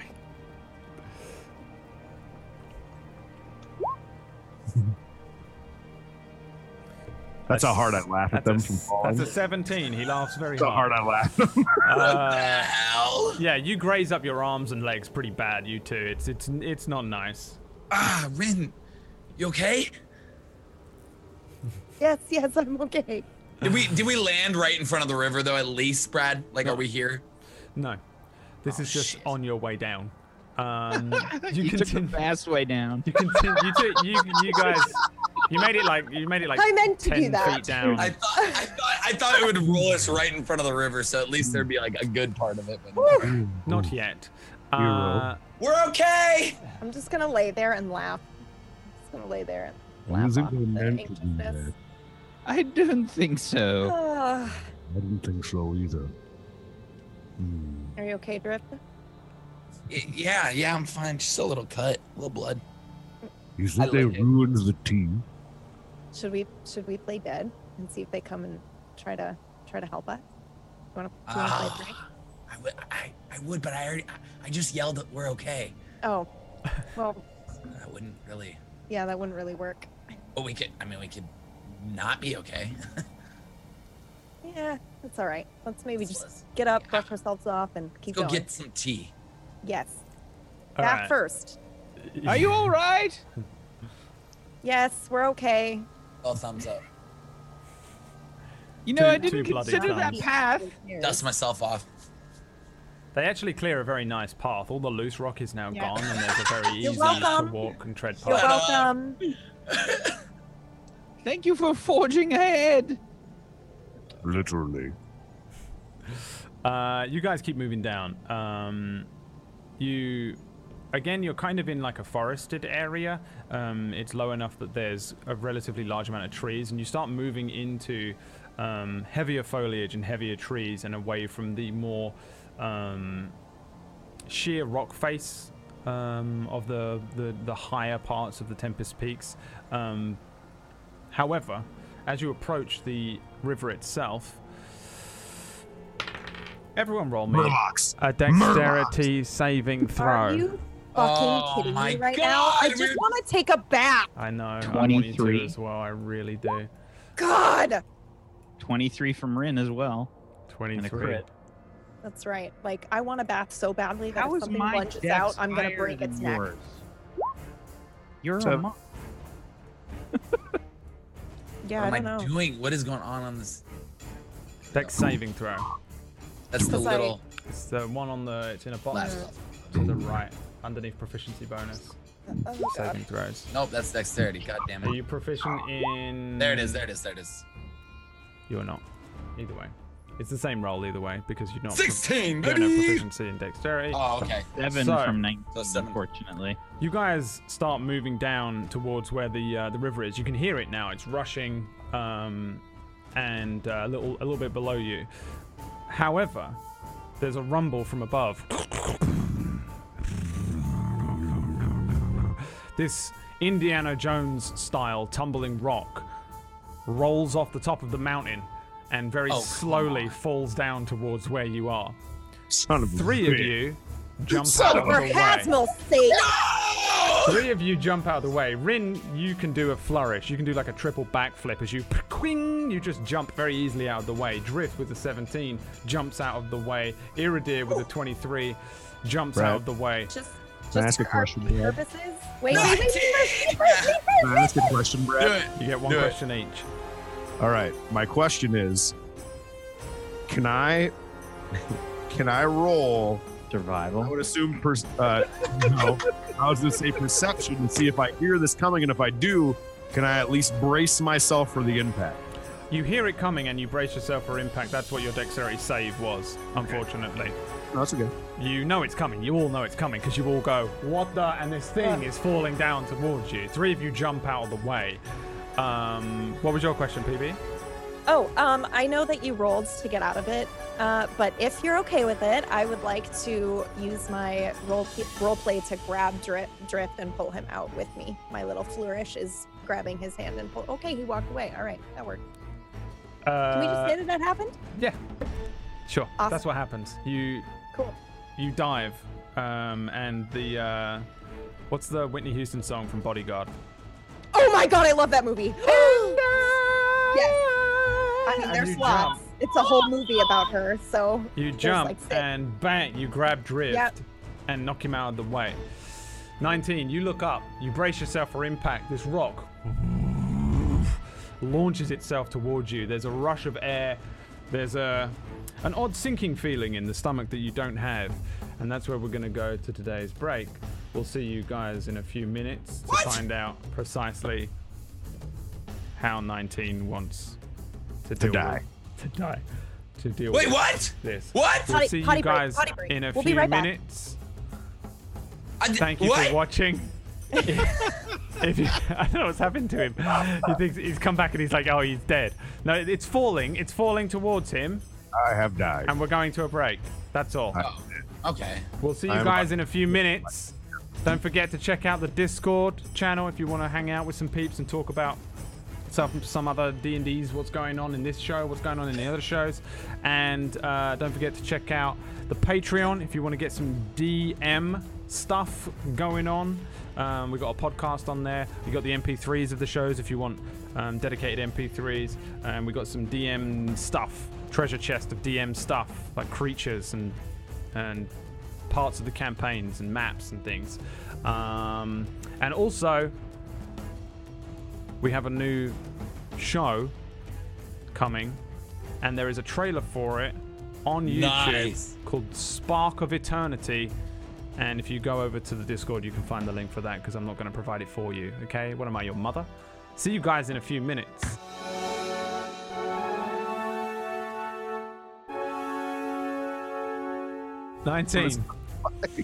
No one can do anything to save you here. I am a dead man and an ant. The rock above you tumbles and falls off of a ledge and heads towards the group. Three of them dive safely to either side. However... Can I pull my shield out? Nope. Okay. The rock hits you directly on the center of your face. Cracks you right on the noggin. It's this isn't a boulder. This is just a rock. It's just a little rock. Okay. I thought it was a boulder. It's just a little rock. Wait, are you serious? Yeah, it's just a tiny little rock. I thought it was a boulder. Give me one. I thought my ass was about to get smashed. Give me 1d4. It still hurts. 1d4 for that break? Yeah. Fuck off. It hits him so hard that his legs are just left standing there and his body's gone. You take 1 bludgeoning damage from the tiny little rock. I fucking hate you in the best way. If you critically fail this, if you roll a natural 1, it does knock you out for an hour though. So, yeah, no, it just hits you. Ding. There's like a loud ding. Ding. You just see Nightingale go. Mm. Mm. I pluck my lute string just to make the same sound. Well, my lute is still in tune. Like a perfect E sharp or whatever. I don't know how to play it. Is there a dent in my face? A little one. Right there. Wait, where did that come from? I look up. You've no idea. There's loads of mountain above you. I mean, okay. It's happening all the time. You guys are walking down and it's just like... It wasn't someone chucking it at him? No, there's no dudes to... Give me a perception check. Everyone give me a perception check. Let's give you the benefit of the doubt. Maybe there is someone up there. Let's find out. Anyone who's looking, give me a perception check at least. I was. I look over and there's a sign that just says, watch for falling rock. Yeah, exactly. Precisely, yeah. Wow. 14 for me, 24 from Rin, 17 from 19. And where'd mine go? There, there's 17. Above you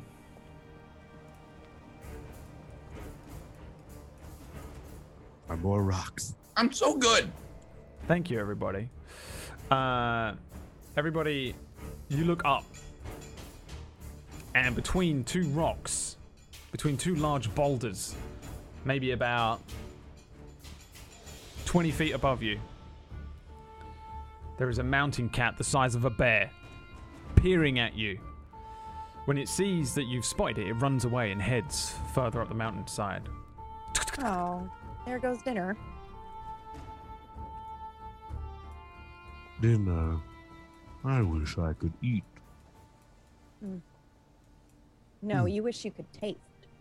No, I wish you would bathe. That thing was huge. Yes. And that would have been delicious. Cat's fucking with you so hard right now, John. What's happening? Between two rocks is the drift dog. No! Can you imagine? No! Is that what I see?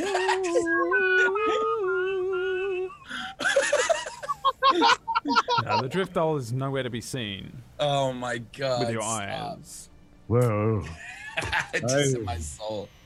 Well, this looks like a, what time of day is it supposed to be, Brad? Right now, it's very like early. It's like dawn. Right. You guys, like sunrise. Like sun looked like it had just risen as you came out of the cave, pretty much. So it's starting to move its way up, but it'd be pretty early right now. You're looking at like maybe 5 a.m.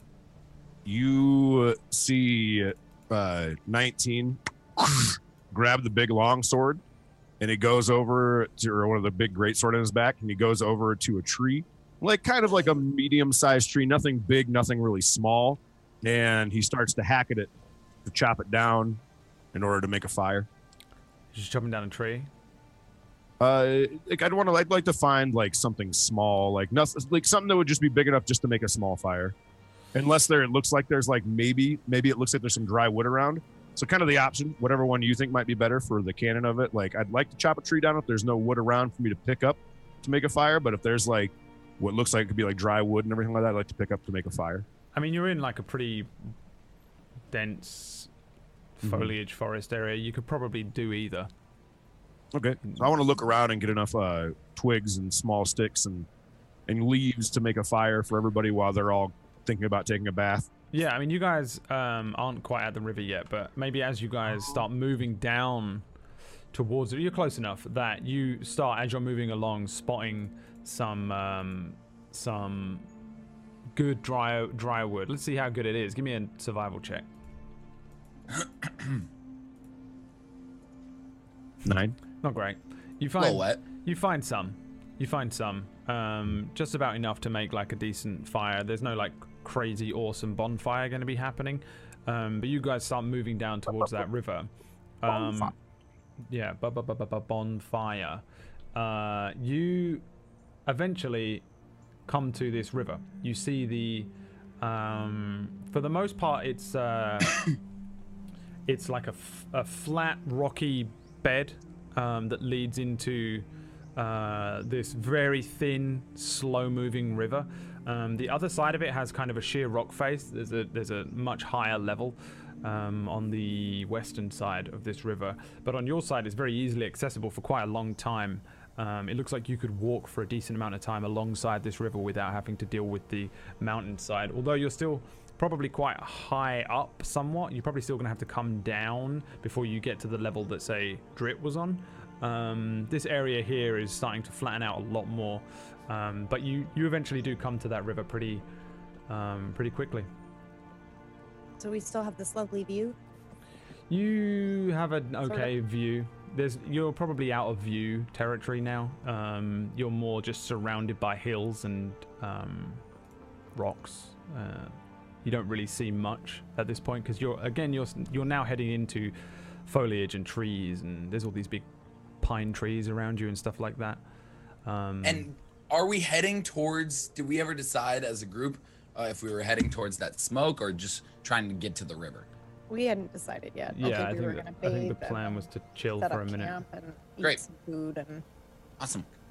So yeah, I mean, you guys come to this area and you find the river.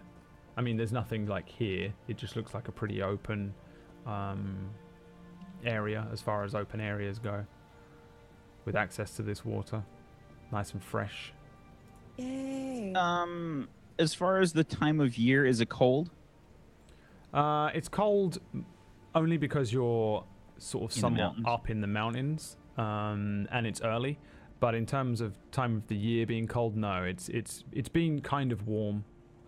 It's autumn, like it's probably like August for us time, okay. like late August, early September time, but it's still relatively warm. I'm gonna look at the river, make sure there's nothing trying to eat us. And then I'm gonna kind of like bend down, test the water a little bit with my hand. Yeah, well, you can give me a perception check if you want to check around first. Yep. Just to scope the area out. A 10. Yeah, looking around, it looks relatively open. There isn't like a fucking ninja waiting to attack you. There isn't an owlbear sitting in the top of a tree ready to pounce on you. It doesn't look like that mountain cat that you saw has followed you. You look pretty safe. I'm going to just walk up. I'm going to test the water with my hand and see how cold it is. Ooh, I bet it's cold. Super cold. Yeah. But it's fresh water, right? Fresh water. So it's cold as fuck. Yeah, I'm going to... I'm just going to start taking my clothes off right where I am. Start getting naked. Sure. So the water's rather cold, just very casually. Yep. So Rin, I'm gonna go up with I have like a little pot in an herbalism kit, so yeah. I'm gonna pull that out and I'm gonna get some fresh water, and then I'm gonna kind of like set it down somewhere near the river and ask 19, can you start setting up camp here, and can you boil this water for the tea for when we're done washing up? Thank you. I'm gonna get my water skin out of my bag and start dipping it in the river very quickly, because I notice Eero starting to get butt naked. It's a running river. What do you think? I'm young, man. I don't know. I'm just in my mind, I'm like, I'm not gonna put my water in where a naked man's gonna be. So yeah. So I'm just like, you are filthy. Get wrecked. I really casually like look towards Drift, and I say, you are going to boil that water first. Yeah, I think Rin, you shouldn't drink it directly from the river. It is fresh, though. Right, but you shouldn't get sick. I'm having McLaughlin. Yeah, you get sick. Thought process. Yeah, of course, absolutely. I'm boiling some right now, so we can refill from that, and then we can have tea. Oh, so yeah. Oh, tea. That's very good. Yeah. Great. Yeah. We're on the tea thing. I'm Perfect. By the way, I have no like qualms about being naked at all. Like I'm just walking like normal. I have no reaction basically. I'm just and then as soon as I can. Sounds like we don't care that you're naked either. Yeah. And I just kind of like, I just take a deep breath, bracing myself for the cold water, and you know, I start splashing around in there and trying to get myself clean. I will do the same. Wait. What? Is everyone naked? Well, I'm starting to disrobe, yes. That's okay. How you have to clean yourself. Yeah, yeah, I'm making, okay, I'm just, listen, I'm a little younger, so this, I'm just taking it all in. You know, this is like. What do you mean taking it all in? Are you looking at us? That's the title of his next 16. There it is. There it is. This is all PB's fault, by the way. She started this. I would just like to point that out. The sex type memes? All right. Yep. Listen, I'm not staring. I am happy. I'm partially seeing some things, and I'm gonna join. I'm going to slowly, but I'm not gonna. Yeah, I'm gonna figure it out. I'm just taking it all in. I'm taking in the nature. Nature's awesome. Sure. Yep. Fair enough. Cool. So you guys wash and take a moment to refill water skins, relax a little. Technically, you can do a short rest, like an hour or so here. If you wanted to use your hit die, you can. I'll mark off another ration. I can't remember what you have. If you want to eat, then mark off a ration. Yeah, you guys chill for a bit by this river, and you wash and you're finally clean. It hasn't really stopped the damage to your clothes. Like anyone that has been burnt or stabbed or whatever's happened to you, barring of course 19's physical damage and scrapes. Your clothes are still kind of fucked and bloodstained, for the record. But your skin is better. Your hair is clean. The smell of that like sweat and burnt flava smell for the most part is gone. I don't think anyone has any soap, so you're not that clean.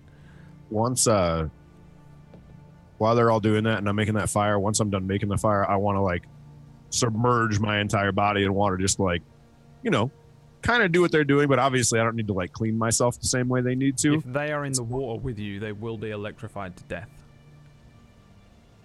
I'm kidding. You're not a robot. I have a pretty strong output if that was the case. Imagine that. It would be the ultimate way. You could just solo this whole campaign. Just drag things into the water with you. Yeah, no, you make a small fire as well nearby. 19 just kind of wades in. I have this like slow motion... Fast Times at Ridgemont High, but with 19, it's just bam, bam, bam, bam, and he's like shaking his floor. I would assume my steam as I get in the water, wouldn't I? Because I'm probably still pretty hot from being inside that place, right? No, I don't think you're that hot. No? Okay. The metal on you would definitely have cooled down. You've spent like an hour. Maybe two moving down the mountainside here, and then you've spent the hour or so here at this campsite, setting up the fire, washing yourselves off, having a little snack, drinking some water, and relaxing. So it's probably been in total about 3 hours or so since you left the cave. For sure, you will have cooled down. Do you guys stay here? What are you guys doing after this sort of like hour where you can relax? Well, tea. I'm waiting for the tea primarily. Oh, you guys are having some tea? Yeah. Oh God, yeah. So much. Yeah, shit. I mean, again, this can fall under that hour. Yeah. For sure, you've refilled your water stores, so you can make. All right. So I guess while this is going on, I just kind of say, so where should we go next?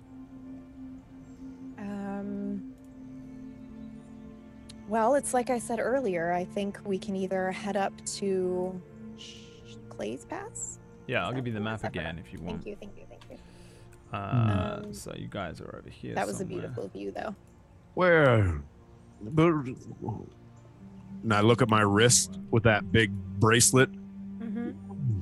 Do you think that there was somewhere we were supposed to go? I don't know if we're supposed to go anywhere in particular, but he did say he wanted us to find the source. What was the source of again? Sorry? What was the source of again? Do you remember? He wants us to find the source of the purple fire. Mm. Well, we know that the company that put a few of us down. Company of Masks. Yes, that was it. They're probably heading to the Clay place you spoke of, correct? Hmm? We should warn them. I mean, they could be heading there. I don't know for sure, but that's the nearest town. And if they've already hit two towns to the south, then that is probably where they're headed, yes. Now, do we know how long ago that happened? Those other two towns that got hit? Yeah. In my head. So you guys know, one of the things that he specifically said is that he witnessed, Hasmol said this to you, he said he witnessed a mark upon the one that burned the town with purple fire, and it's a rune of immeasurable power, and that there are several sites on the island that house the power of these runes. The closest site is now home to many of your kind, Roseguard. He also said that...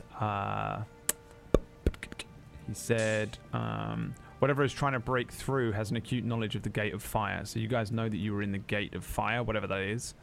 So, yeah, those two things are pieces of information that were... But I'm talking about this. I'm just giving you that there because it was ages ago that you actually spoke to Hasmol. You know, in-game, it wasn't that long ago, but outside of game. With the other two towns, let me just find my notes because this was on a different page. Thank God.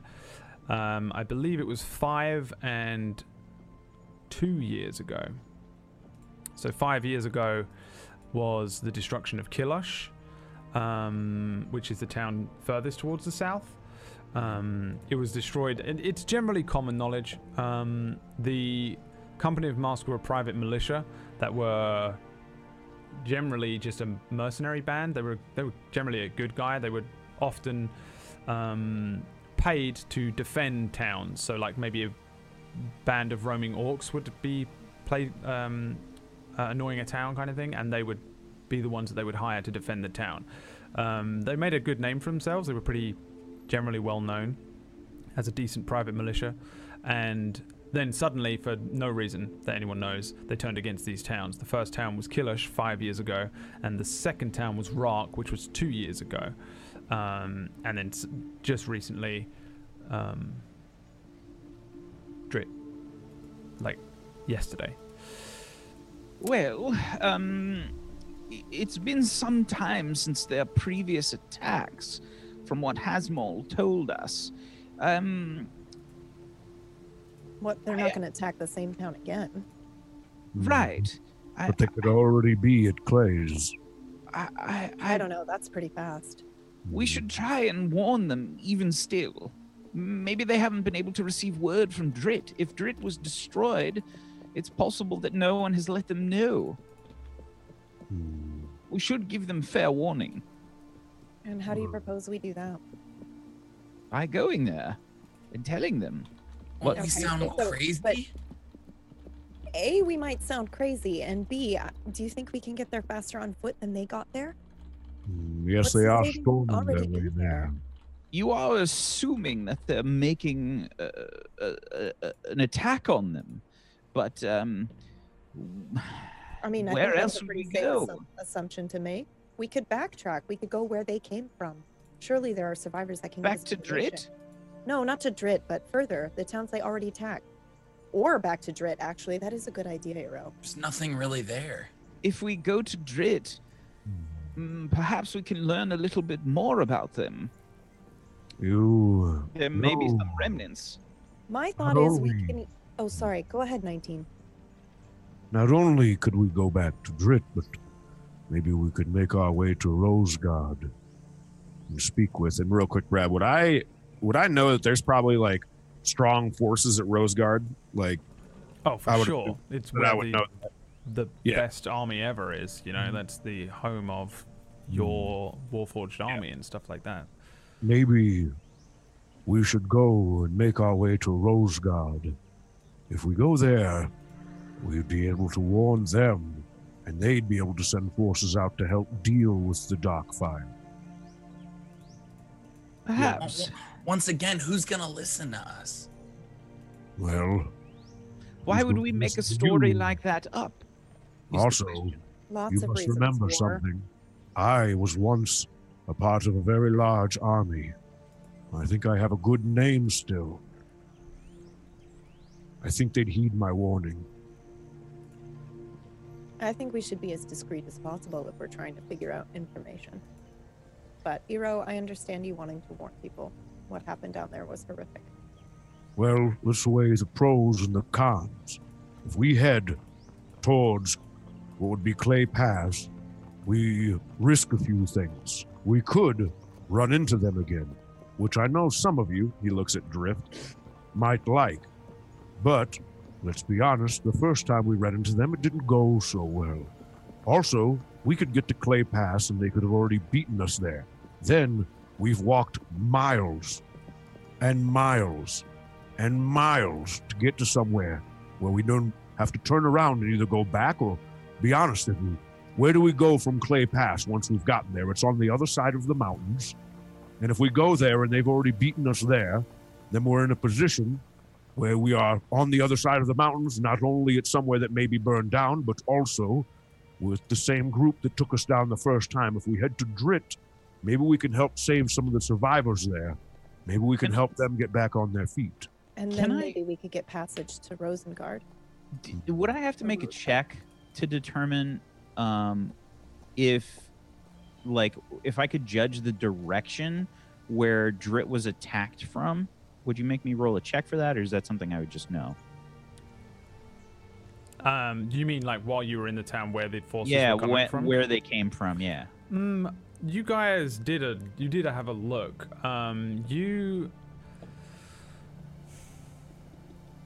So, the fire came from this side, right? From the west to the east. The fire rolled through the town from west to east. Yeah. However, almost immediately, as soon as you lifted up that cart, the town was already surrounded by people and being invaded from everywhere, because there were people behind you on the main road and ahead of you on the main road.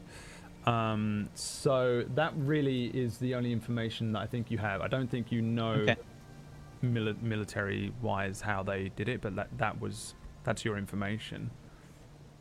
So I'm sitting there just kind of thinking while everybody's talking, and I say...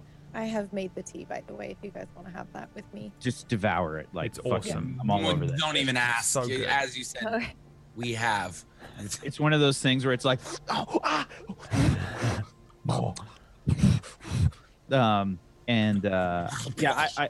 I say, you know, it is a bit curious. The fire came from the west. Now, that's the direction that we are coming from the Gate of Fire. Well, according to Hasmol. Yeah, he said that somebody knew how to harness the power, or somebody was trying to break in. Oh, I forget what he said.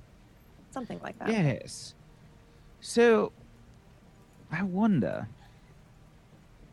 if this Gate of Fire is the source. I wonder how it was activated. Well, there's an idea. We could go. We could go straight to the source. Why don't we go and look at this academically rather than trying to, you know, snoop around and sneak up on the army? We could go to the other sources of this power. Hasmol mentioned that, right? But how? We don't really know where they are. Sources are. I'm sure some scholar in Roseguard would know at least where to start. That is a fair point. Maybe someone is aware of these gates. I just can't imagine us leaving a bunch of people to die. If there's something we can do to stop it, we should stop it. If someone could have saved my village, I wish they would have saved it. And to think of leaving that when we're here and it's just over there, I mean, I know it's really far away, but I don't know if I can go the other way. We also don't know for sure that they're going to attack Clay's Pass. I just happen to know there's a town there, and I thought I would mention it, but it's not like I saw them on the road or anything like that. We have no idea if they're even bothering. Well, also what's interesting is it was 5 years, and then it took 2 years, right, for them to hit the next place. So 5 and then 2. So what if they're cutting it down by that much time again? That would only take 6 months or 3 months or not really good with that. 1, 2, 3. And now you just see me start counting on my hand and like taking. Do you take your shoe off? Counting all my fingers and then like combining it to be 3, 3. Like trying to, you just see me like, yeah. They could also go back to Green Hill. It's a shorter trek. We don't know where they are.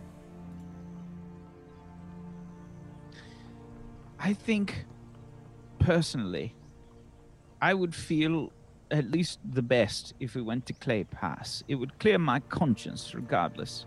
What conscience? Conscience is sort of... No, I know what a conscience is. Why is it on your conscience? Well, it's important that we try our best to save people as much as we can. We don't want anyone to suffer. At least I don't. He raises up his arm with the band on it, and he goes, I don't disagree, but we're also mocked to be dealing with something it seems that could be almost much bigger. You know, Pour Eero another cup of tea. Eero, I know that we haven't always gotten along, and I understand that you want to save these people that may or may not be being attacked, but I think he's right, and I think that we have to think about what 4 people can do against an entire army and the bigger picture. We have to save the world, not just one town. How big? Have any of you been, because I don't think my character would have been there. Has anybody been to Clay's Pass? Have I, Brad? Did I roll for that? Yeah. Yeah, This is up to you guys. It's very out of the way. Yeah, I don't think I would have. That's why I would have never been there. In terms of all of your like hometowns and starting points, it's extremely unlikely unless you want to have a reason to have gone there. I can't imagine that any of you would have done. I definitely wouldn't have. Well, if I might go back to what I was saying before, I think what we should do is be smart about this, but we should also adjust the pros and the cons. Pros of going to Clay's Pass seem to be one thing. We warn them if we get there before the army gets there. And if there is even an army coming. Yes, if they are even going there. And if they will even listen to us. Yes. Cons. We have no pull there. None of you have been there, right? Yes. No. The cons to going there are exactly that. If we go there, it might be a waste of time. If we head towards Roseguard, you kind of see he kind of like stumbles on it a little bit. Are you all right? Start making our way there. Yes, I'm fine. If we start making our way there, there is a much bigger presence of the whole army there. On top of that, we could take the King's Road there. The King's Road is typically pretty safe. And we could also stop in Drit and maybe help survivors get to Roseguard. If we bring the survivors with us to Roseguard from Drit, we also, and he looks at Eero, we take a chance at saving people. And then we also have a backing to tell people at Roseguard what happened. Rin's gonna reach out and just kind of touch Eero's forearm. I jump back, like... Eero, I want to save people too. I think this is the best way to do that. I reach out and touch Eero's arm just because everyone's because Rin's doing it too, and I go, Eero, I believe in this as well. I sigh deeply, and I guess I look in like the general direction of Clay Pass, and I say, "Right, well, I suppose we should be off then. Let's go!" And like just excited and ready to head to Drit. So you guys are deciding to head back, kind of across the mountain here, from this way to this way, towards Drit. If we imagine that you're very specifically, probably like there, right? Mm-hmm. There's probably a clear shot straight through the sort of flat part of this mountain side that you can traverse if you wanted to, assuming you're just getting up and leaving. I don't know if you guys wanted to stay here longer. I don't know if you need to. I don't need, yeah. I am a bit tired, but yeah. I suppose that I think we should rest here for the day and sleep, get a good night's rest, and then head out. Well, but it's the middle. I understand that, but it's the morning. Yeah, it's morning time. Yeah. It may not be the. How about this? I am feeling fine. How about the three of you, if you feel like you need to, do what you must do, take a nap, take a sleep, and for an hour or two, if you feel like you need to, and I'll wake you up and we can make our way. But if you're feeling fine, we are wasting daylight probably, and we should probably continue to move. Short rest is an hour, right, Brad? We already got a short rest anyways, didn't we? You've done that, yeah. You've had can we use 10 die for that? Oh, okay. Yeah, you've been having a short rest now. So anything you get back on a short rest is just keep in mind, we've only regened one hit die through the whole thing. You should only have one. Yeah, I only have one. I've used all of my hit dice. I think someone had two. I don't remember who it was. It was you that had two, right? Yeah. So you can use that now if you want. I think so. I mean, because how long is this going to take to travel to Drit? 2 days? Yeah, but yeah.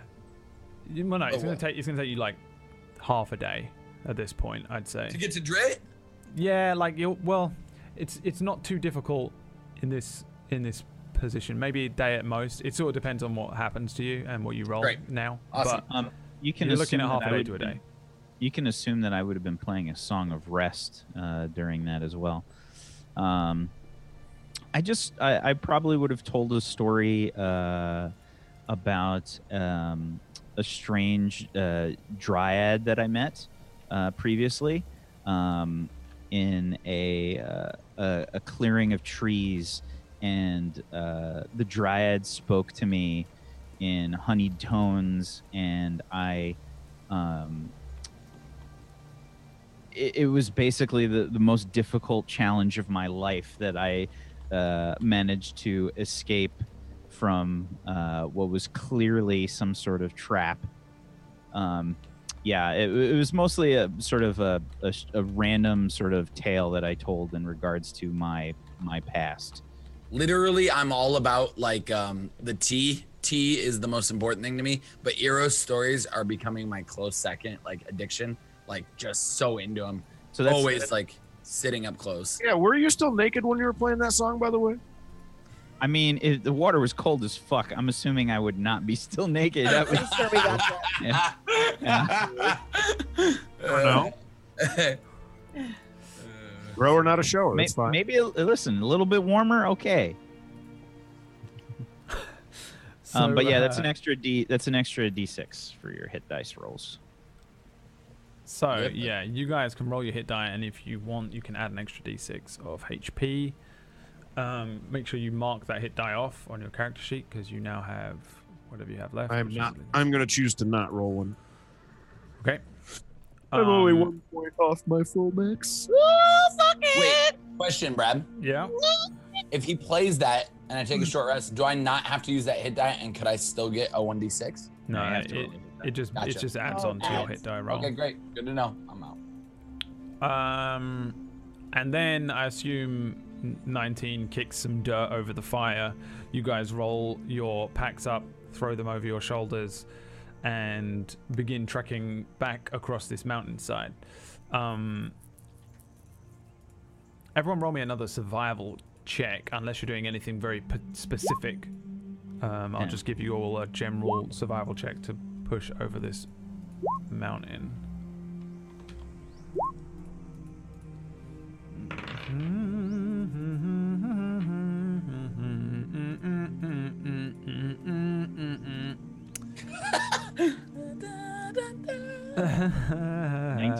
A 13 from 19 and a 12 from Drift.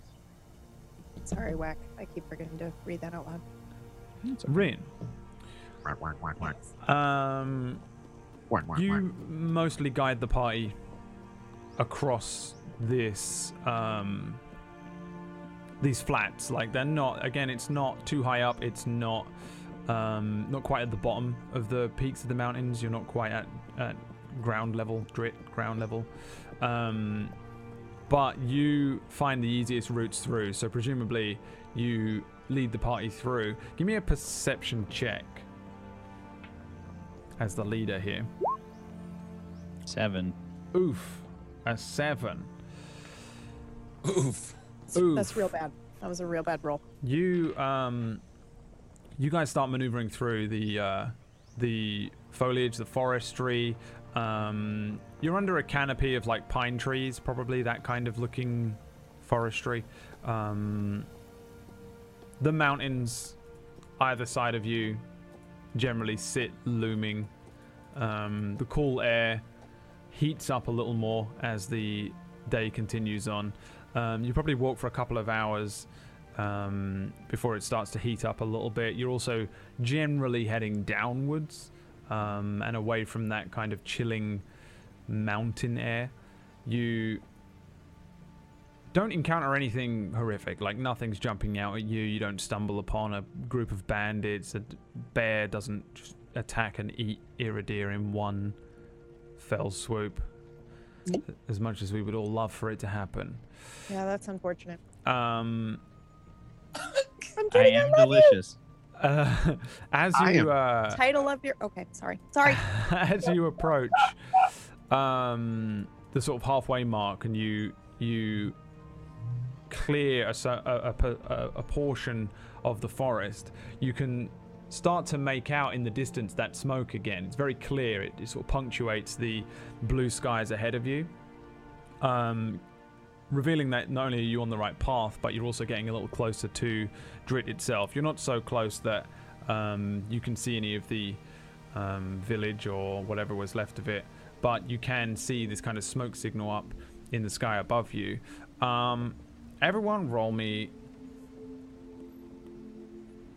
perception checks? Yeah, sure, perception checks. Again for me?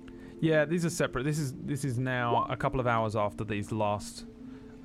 travel checks. You're probably approaching sort of midday. The sun's high up in the sky, and that's when you see these this smoke ahead of you.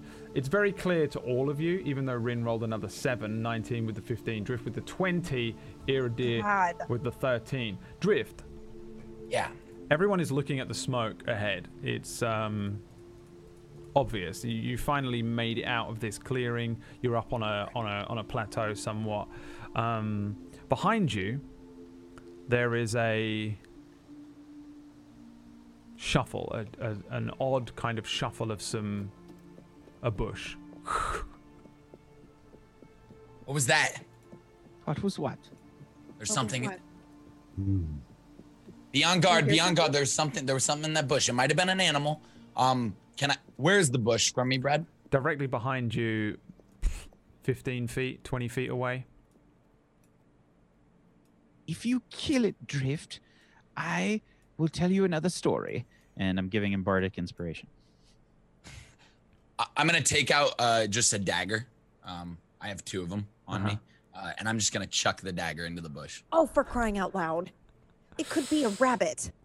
Okay. I'm not going, blade's not out, like literally not trying to, like just throwing it. Father of mine. Give me an attack roll with the dagger. Take me back to the day. Can I even do, oh yeah, yeah, okay. Oh, not that dagger. Wait, I just want something little, like not. So sad anyway. All right, fine. Father of mine. An 18. Inside the bush. Oh, no. This dagger launches perfectly. Give me a damage roll. Hey! I scream, hey! And I throw it. Yeah, there's like a cat screech. Oh! A spot of blood hits the ground. From underneath the bush, you can see the dagger roll out to one side. The bush parts, and the thing is running away from you guys. I'm bolting after it. You going after it? It's a big fucking cat. It's a mountain lion. Big one. Size of a bear. Huge. I scream dinner. And you run after it? Drift. No. Yeah. Drift. I start to. Okay. Yeah, I'll hear running. What they want to say as they... I got dinner, guys! And I like... Oh, Drift, no! I start running. Drift! Okay. Oh. What are the rest of you doing? He's running after this giant cat. I'm like looking around at each other. It whipped. What?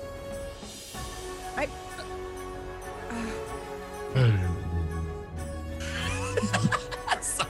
I'll wander off after him. All right. Sure. Oh, God, I'm trying to think. I'm trying to think what I would do. Yeah, I say, Drift, where are you going? I have tea. I know I grazed this thing, and I just want to like. There's a blood trail. Yeah, they started. Yeah, they started talking about like how this would be dinner earlier. So I'm just trying to be like, trying to be head honcho for a moment. So I'm still going after it. Okay. Take off sprinting to catch up with Drift, and I'm following the blood trail if that's okay behind. All right. Let me. Why is everyone? Let you make a map that you were not prepared. I'm prepared. I just need to bring your characters onto it. Okay, so I'll put you guys on the map. Is it on the map? No. There it is. There it is. This is my favorite part of D&D. My absolute favorite part. Wildly right here. Running after a fucking maps. Thing. Well, just we can do whatever we want, and you will apply. However, I love that. I love. All right, so Ryan. Here it is. If I saw 19 running off, I probably would have rolled my eyes and said, I was just joking, and start to run after her. All right. This is the bush. So we'll probably say like 19, Rin, Iridir. Who went after Drift first? 19. 19. And I'm pretty fast, though. And then Rin. And then Iridir. I'll put you guys there. And then I guess I need a saber-toothed tiger. Like Power Rangers. You remember Power Rangers? Remember Ivan Ooze? What's that, Brad? Movie? Yeah, tell us about Power Rangers. All right, let me. All right, now everyone, roll me some initiatives, please, because now we're in initiative order because you guys are being violent times. 9 for We've me. Escaped almost everything. It's true. By the way, we're gonna now, risk all of this for a mountain lion. Now you're hunting a mountain cat. Yeah, the music got me pumped. Out of character, we really need the XP. In character, it's more of a I was just joking. Yeah. Okay then. Let's Told see. You I listen to all his stories. I'm into him, everything like. Go. All right. Let's see.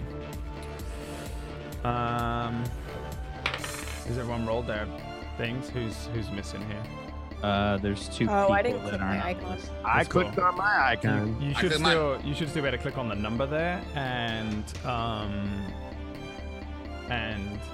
change it to whatever you need it to be. This guy rolled a 6. Change it to the original. 19 was a 7. Hello. There you go. Wouldn't work. Rin is indeed the quickest. Rin, what do you want to do in this situation? Where's the cat? Oh, I see it. Okay. Yeah, I think you guys can both just say you can see it. It's pretty far away. Okay. It's on the run. It's on the move.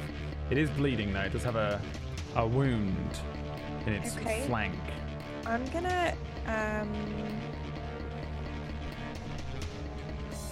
gonna go. Oh dear. Okay, I'm gonna head this way, I think. Can I just move my token? Yeah, you just move wherever you want to go. You got all of your movements. If you hold Q when you move your token, you can see crazy numbers all over the screen. That's awesome. Oh, perfect. Okay. Oh, I never knew that. Hold Q? I've been measuring it first. Yeah. Holy shit! That's amazing. Okay. Brad, thanks for. So I don't ever do it. I don't know anything about Roll20. Remember, Wack is the Roll20 expert. I just know the basic D&D rules and barely. For anyone who can't see it on the screen, it pretty much when you hold Q, it tells you exactly where you move. So 5 feet, 10 feet, how many feet? Yeah. 15, 20. So Rin just runs north basically on this map. Yeah, I'm gonna try to flank it. Flanking around the cat. The cat looks like it's just bailing out away from you guys. Okay, so that was just your movement. You can still move more. You can use an action to dash. Yes, I will do that. All right. Okay. You so do is another that 40 feet? 40 feet? Okay. Yeah. Oh, yeah. There you go. Oh, my God. Oh, wait. Oh, but it doesn't let you. Oh, my God. Stop it. How do I? God damn. Okay. Well, stop holding Q. This is why I don't do it, by the way. Because I do that. Yeah, so, I went too far, and then I tried to back up, and it. No, so it always tracks it. So just it keeps count. Yeah. So you can also just use the keyboard arrows to move 5 feet at a time. Keyboard arrows. Okay. This is where you were, by the way. If you wanted to move 40 feet, you can go there. Thank you kindly. Sure. So you run all the way up there. Hero. I think this is where you can do bonus action Step of the Wind stuff to move another 40 feet if you want as a monk. I still don't remember what monks can do. I have to use a key point for that, so no thanks. Okay, so you just basically start running around to the right-hand side of where this mountain cat started running. Bringing us to Drift's turn. Drift. So, eyes on the prize, just in it to win it, trying to get this mountain lion. I'm going to move my 30 using Q. So here's what I don't like. Isn't a diagonal move just 5, or is it actually 10? Always. No, it is 5. It's 5. Okay, so you can't really move. All right, so that's kind of why I didn't like the Q thing, because like it does like it's zigzag. So I'll just go 5, 10, 15, 20, 25 to right there. Yep. And as I'm running, you just see me just like hold out my hand and Eldritch just cast Eldritch Blast right on this mountain. You're going to taint the meat, boy. No, it's force damage. So I'm also going to have. What's just up? An FYI. Sorry, just another Roll20 thing. If you pick up your token and then right click where you want to go, it'll show you the number while you're moving. Say it again. If you pick up your token with left click and then right click where you want to go, it'll show you the distance. Oh, that's wild. It like rubber bands you back to the guy too. That's cool. Oh no. How do I let it go? 20 tricks. So yeah, I'm just going to cast Eldritch Blast on this mountain cat. Okay then. And I'm also going to try and pull it back 10 feet. So I'll use the Grasp of Hadar. Hot damn. All right. Why not? Let's have some fun. Here it is. Eldritch Blast. Come on, please, please! That's a hit. On a 13. 6 damage, and we pull it back. 6 damage. So the thing is running away from you, and then suddenly it is caught in this like arcane vines, and it takes the damage. You hear it let out another one of those like wild noises, and it is just dragged backwards. This thing is huge. You drag it 10 feet, did you say? Yeah, 10. What is this?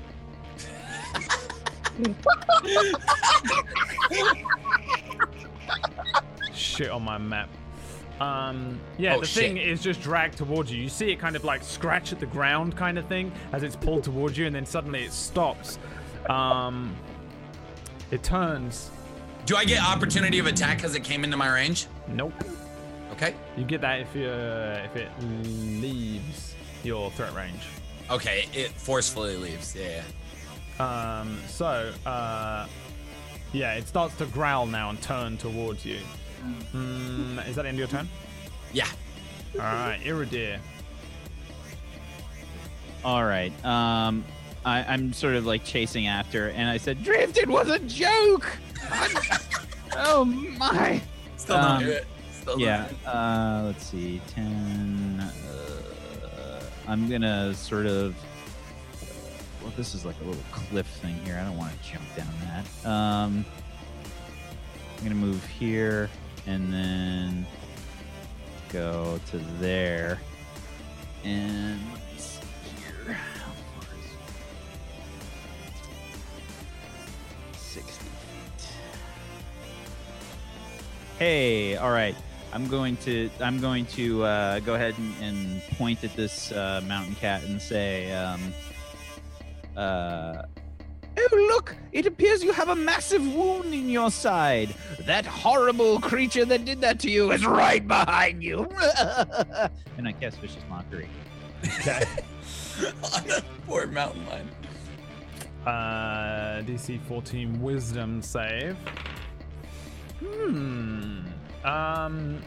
It doesn't seem to have any effect on this cat. It seems to be growling still and turning towards Drift. It kind of shakes its head a little bit and doesn't really seem to react as if you've hit it.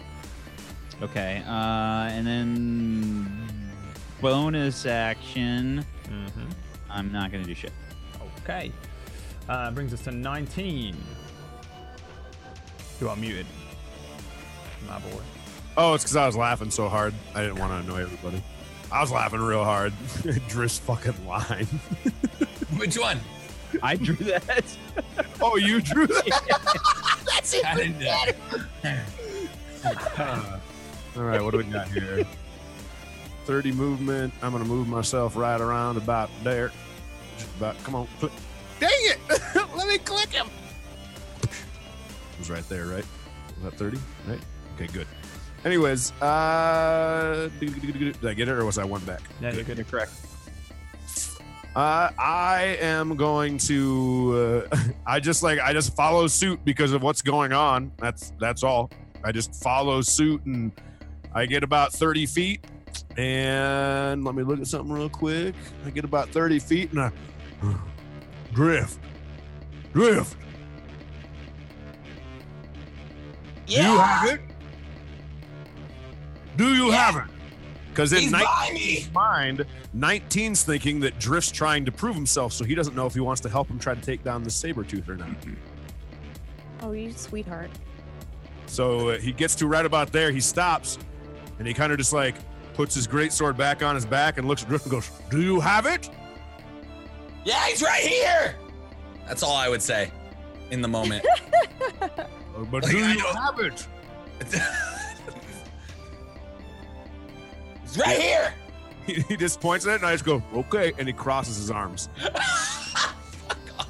And he just watches from the back end. I mean, I can't do anything anyways. All my stuff is like I have to be right in front of it to do anything anyways. So. The mountain cat is like spinning around on Drift here. And that's when you see the doll inside its mouth. What is your AC? It's also a predator. 18. 18.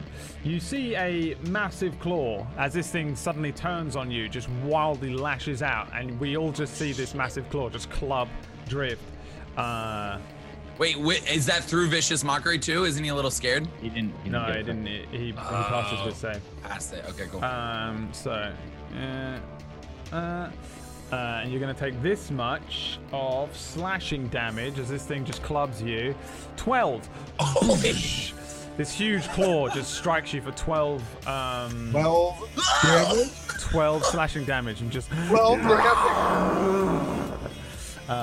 I don't think he has it.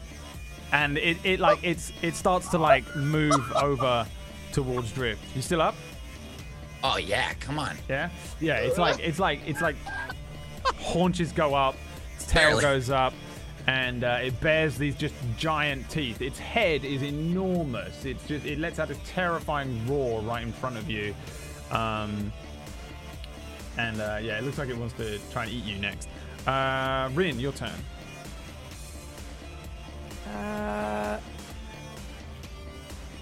Jesus, 2d6 plus 5. Okay, I am going to come here, if that's okay.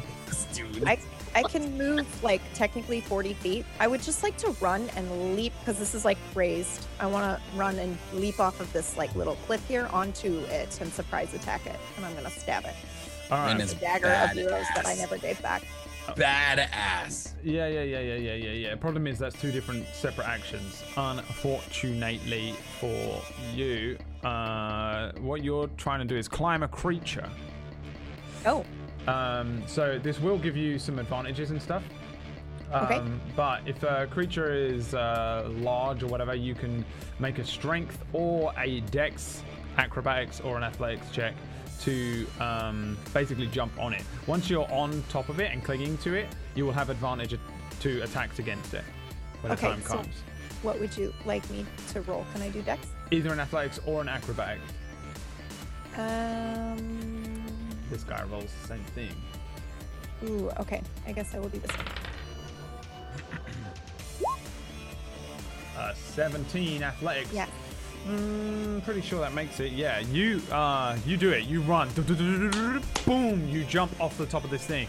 The really large mountain cat is kind of moving towards Drift when suddenly there's a Rin that just lands on its back. You grab some of its fur. You feel this enormous cat underneath you. The muscles ripple. It kind of instantly reacts to you as well. Just shuffles backwards, and you hold on. You hold on. You're now on top of this thing.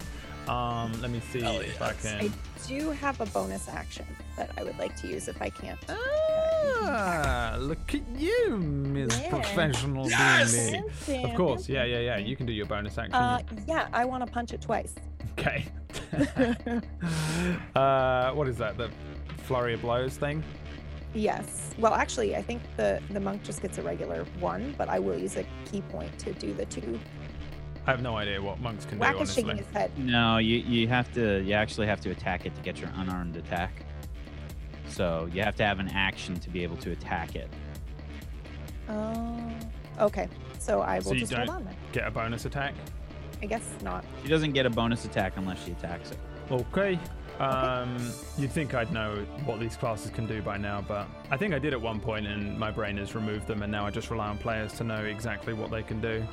It works in your favor if I don't know, though, sometimes, because you would have just been able to do that. Unfortunately, Whack is here, and Whack is the GM of Doom. So you grab onto this thing, and you're just holding on now. You're holding on for dear life. Drift. Mm-hmm. Yeah. Rin is on this thing. Love it. It's still above you, huge. What do you want to do? Oh, is it my turn? Yeah. Oh, great. If I moved out of the way, he would slash at me, correct? Oh, yeah, probably. We're within range. Okay, cool. And I'm gonna take out. I'm gonna try and finish this thing off. I don't know, how bloody is he? What am I looking at right now? He has like a tiny little nick on the back of his flank from the dagger, and I mean, you dealt invisible force damage to it, but it looks pretty chill. It looks fine. It looks fine. It looks fine, yeah. If anything, it just looks pissed off. Oh, like, fuck. At first it was running away, now it's trying to eat you. Oh, no. What have I done? This is known as the Fraidy cat, by the way. which relies on you seeing it or scaring it off, and it will go away. You saw it the first time and it ran away until the next check. So all you need to do is just see it, acknowledge it or whatever, and it runs off. That's what it does. But you've engaged it, so now it's not the fraidy cat, it's a saber-toothed tiger. Oh, no! I didn't know! I thought it was just like it. Yeah, I know you didn't know. That's cool. That's just how it goes. I'm just letting you know? It's, no, I know. In my notes, it's literally called fraidy cat. That's what it says. I'm not scared at all, yeah. So... I will pull out... Yeah. I love this campaign. I don't know how this keeps happening. I'm so confused. I'm gonna pull out my shadow sword. I pull it out and I instantly. It's all my fault if anything happens to any of us. I instantly whack it around to the no pun intended whack. I whack it around to the bottom of like the saber-tooth's like legs. I'm trying to like immobilize it. You have bardic inspiration. I have bardic inspiration, and can he have advantage for me holding onto this and distracting this? Saber-tooth tiger. Please. No. It's not actually... It's not distracted, really, by you. Wow. Here's the thing. First of all... Humble brag. First of all, help is an action. And by just letting you do help, you know, for fun, it kind of takes away the option to do help later on. Right. Help! Second of all, no, I need somebody. Second of all, like you're on it. It's a big cat, and you're like holding onto its back, but it still looks like it wants to eat drift because it doesn't like drift at all. It really hates drift. More than you right now. Okay. More than you. So more than you right now, at least. Drift dragged it. Help. It threw a knife at him. Dragged him along. So, shadow sword, swinging. So yeah, you just get a standard attack, unfortunately. Great. Well, okay, cool. Sometimes you might get it though, PB. Don't. Do I get advantage on this from Bardic? What does Bardic Inspiration do again? Bardic Inspiration, I'll spam it for you. Great, thank you. It basically gives you a D6 on the attack roll. Okay, great. Yeah. So give me the attack roll, and you can add it. If you want to add it, you can, but you probably don't. That is a hit. Give me the damage, please. So with this, I'm going to instantly, because now I actually realize what I'm dealing with as I'm seeing that he's not really that messed up. It's enormous. I know. I just didn't know. It's like fighting. I'm an idiot. I'm a young kid. Okay, I'm young. I'm gonna put Hexblade's Curse on it as well. I was scared of mountain cats when I was a kid as well, but it was fine. I didn't know. I threw it. It was in a bush. I saw was a bush. I thought it was a little. Yeah. The target is cursed for 1 minute. This curse ends if the target dies or you die. Why does it put that in there? Or you're incapacitated. Till the curse ends, you gain the following benefits. Bonus to damage rolls. Any attack roll you make against the cursed target is a critical hit on a roll of 19 or 20. If the cursed target dies, you regain hit points equal to warlock level plus your charisma modifier. Nice. Whatever. Yeah, so you add the... use a bonus action to add the Hexblade's Curse. You strike it, you hit it. Give me the damage. Right.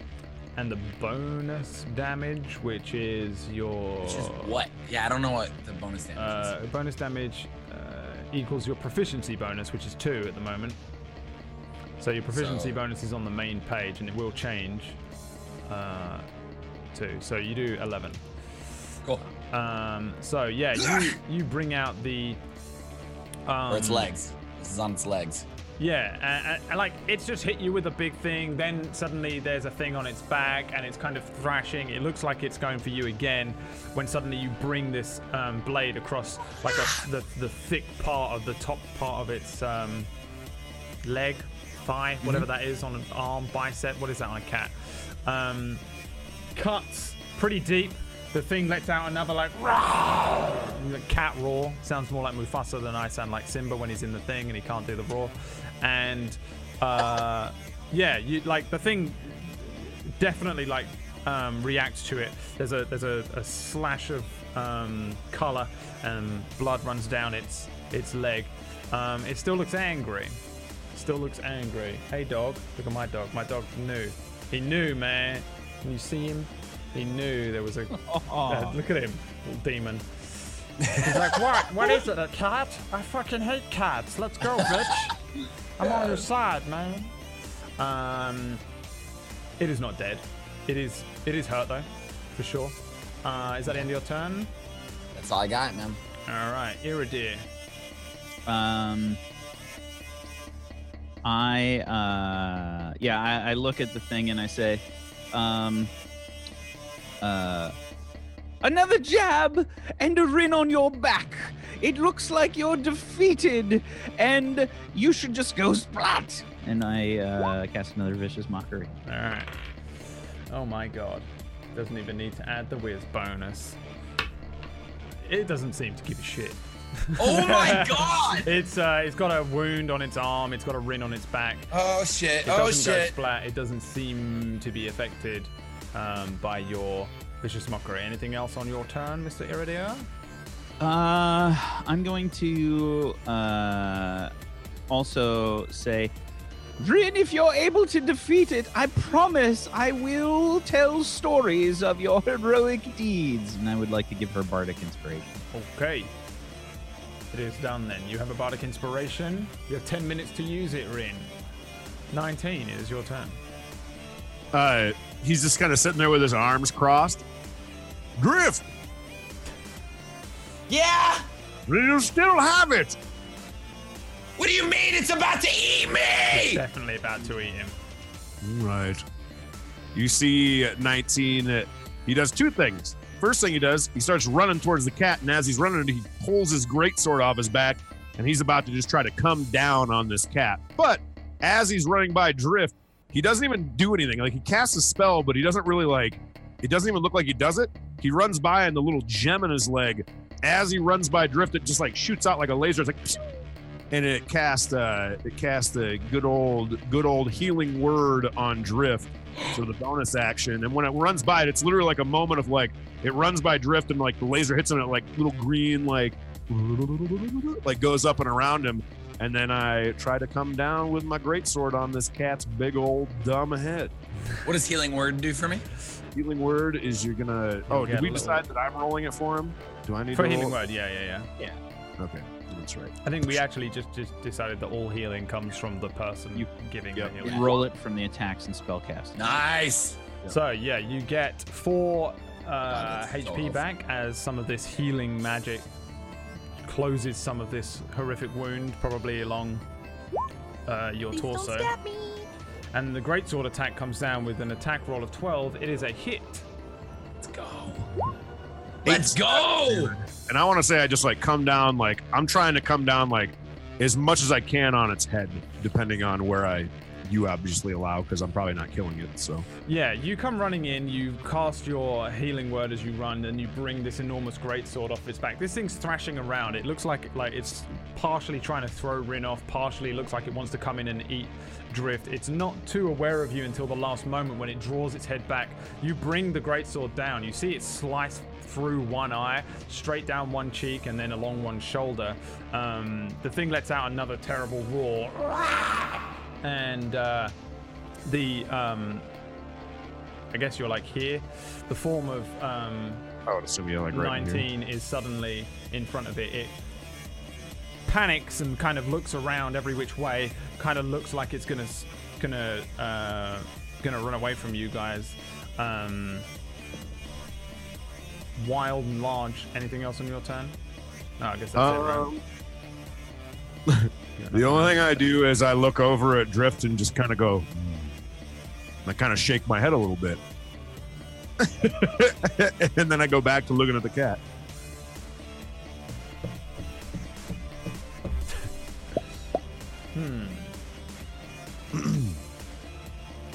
Is Brad thinking what he's going to do on his turn? I'm thinking whether a fucking cat can disengage. I don't see why it can't, honestly. It's going to get hit by a lot of things. I'm literally on its back. That doesn't mean if you've ever tried to pick up a cat, then I feel like you know that cats can disengage. Yeah, it doesn't. You don't affect its ability to move, honestly. So this thing just fucking bails. You guys are swinging at it with your two swords. 19 in drift. It does that thing where it lowers itself, it becomes like liquid, like a cat can do, and then it just bounces. You don't get attacks of opportunity because it's using its action to disengage. That's what it's doing. It's retreating, and it's bailing out. On its back though is Rin. Rin just fucking. Bye. Let's go. You hold on. And this thing just turns. These two swing at it, and it kind of just, it's just out.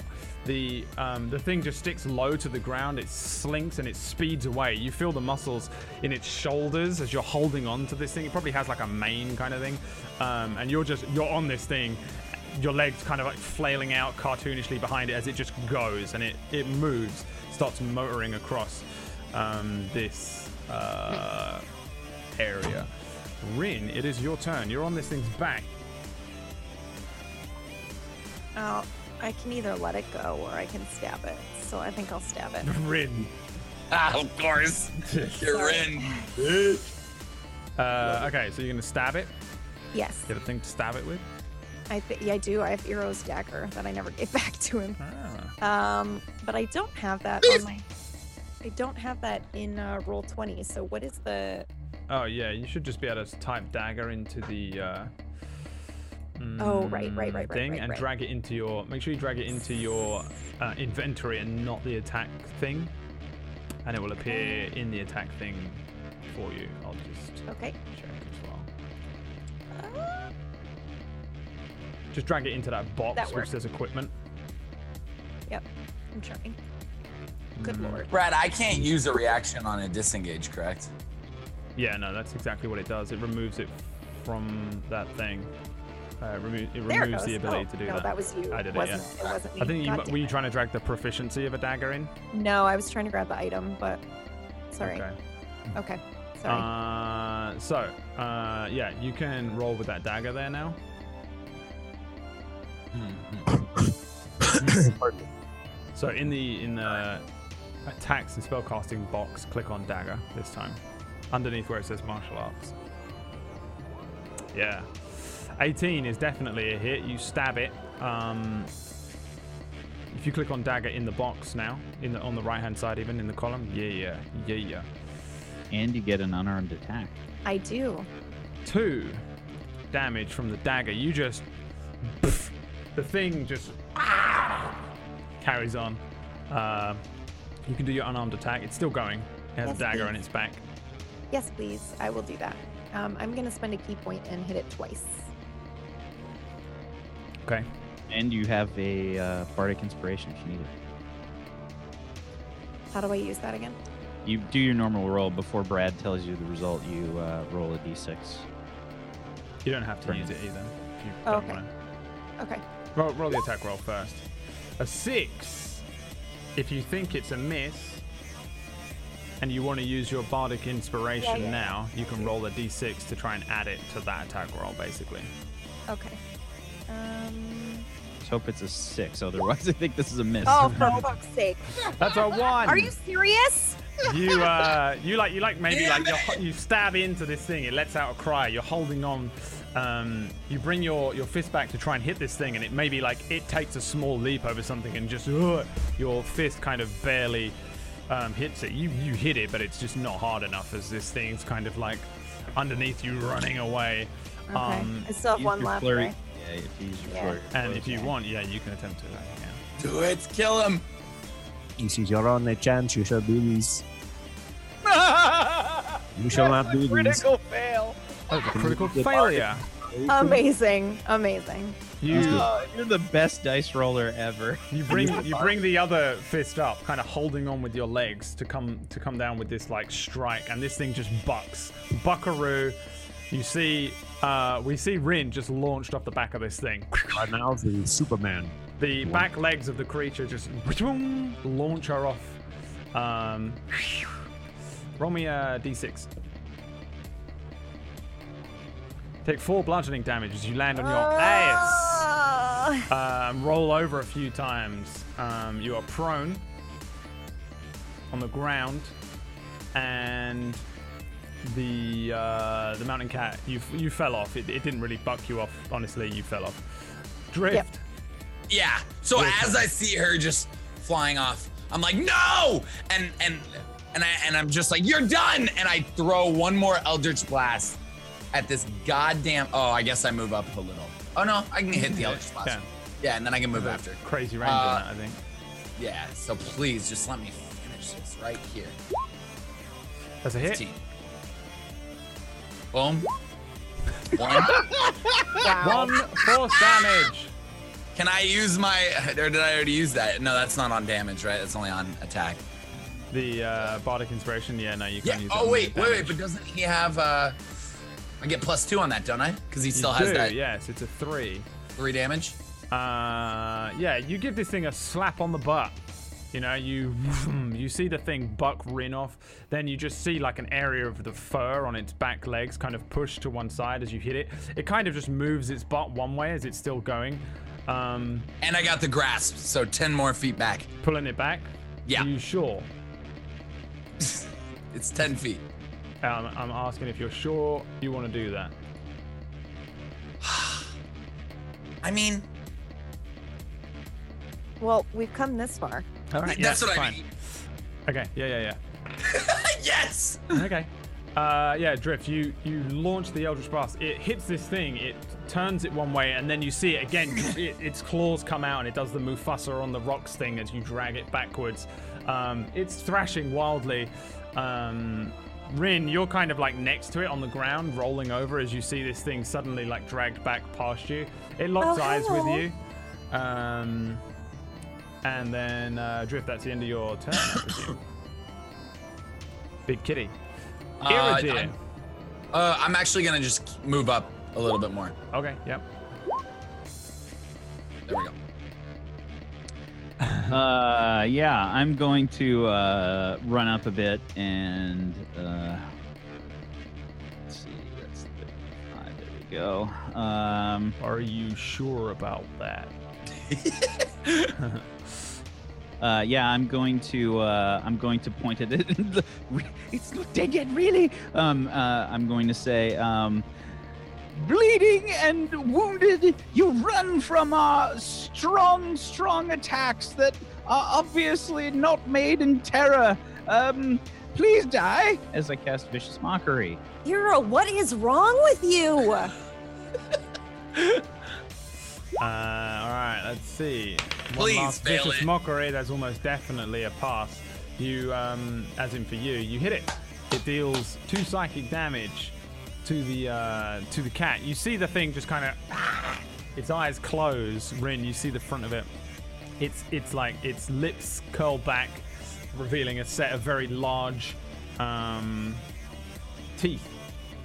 Carnivorous. My, what lovely teeth you have. Carnivorous, lovely teeth. And that means that the next attack roll on it has advantage, or it has disadvantage on its attack. It has disadvantage, roll. Yeah.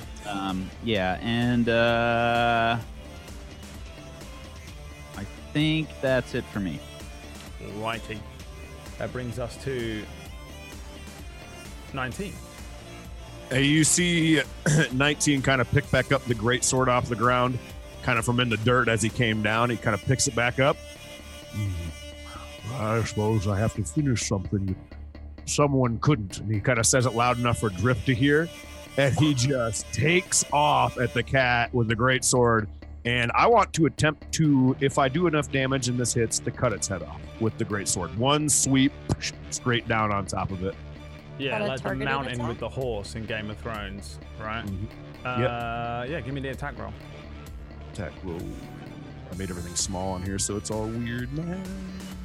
Great sword. 10. Oof. Yeah, you don't do it. You appear like next to this thing and you bring the greatsword down, but it's already up. It's trying to move away already, and you just boom, you hit dirt, and the thing just kind of barely avoids a beheading. You end your turn there? Let me see one thing real quick. I just want to check something because I actually don't know if this is something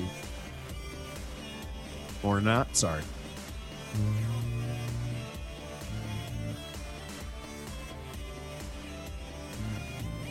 Okay, never mind. Yep, my turn's done. Yeah? Yep. I can't really. All right.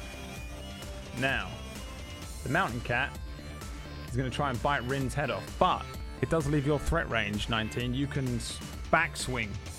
I would like to. I would like to kind of like, when he came down, I'd kind of like to see him starting to go towards Rin and just come right back across and literally try to do the exact same thing. Yep. You mean attack? Save me, 19. Attack of opportunity here. It's just a regular greatsword roll or attack, right? Yeah, you just get a free attack basically using your reaction. 22. Yes! Is a hit.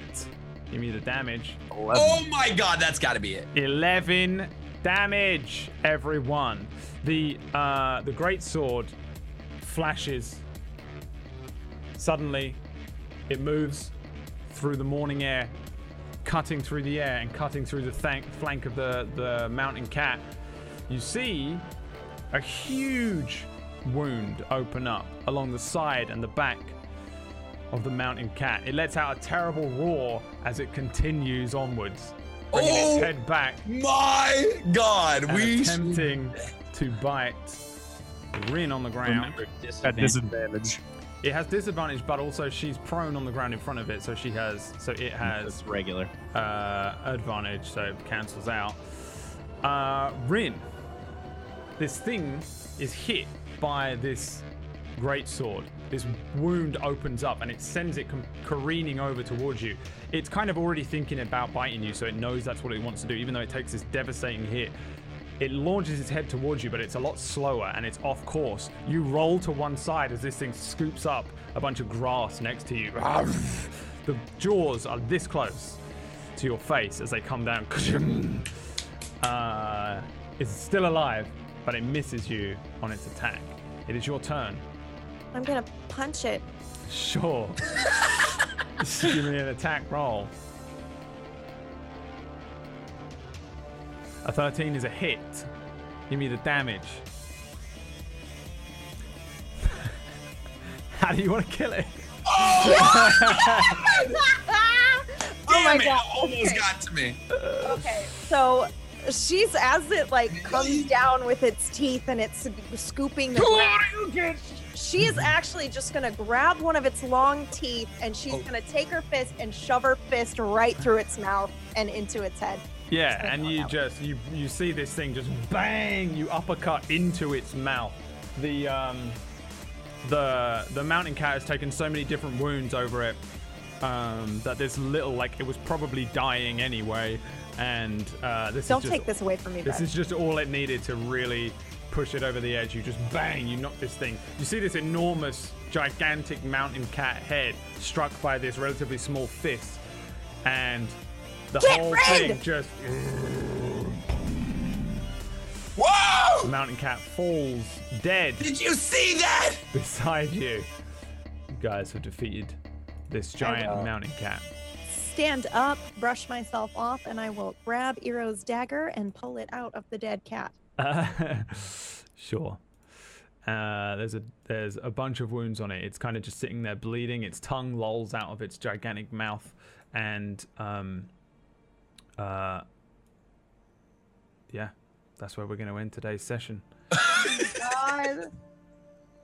At the top of the mountain,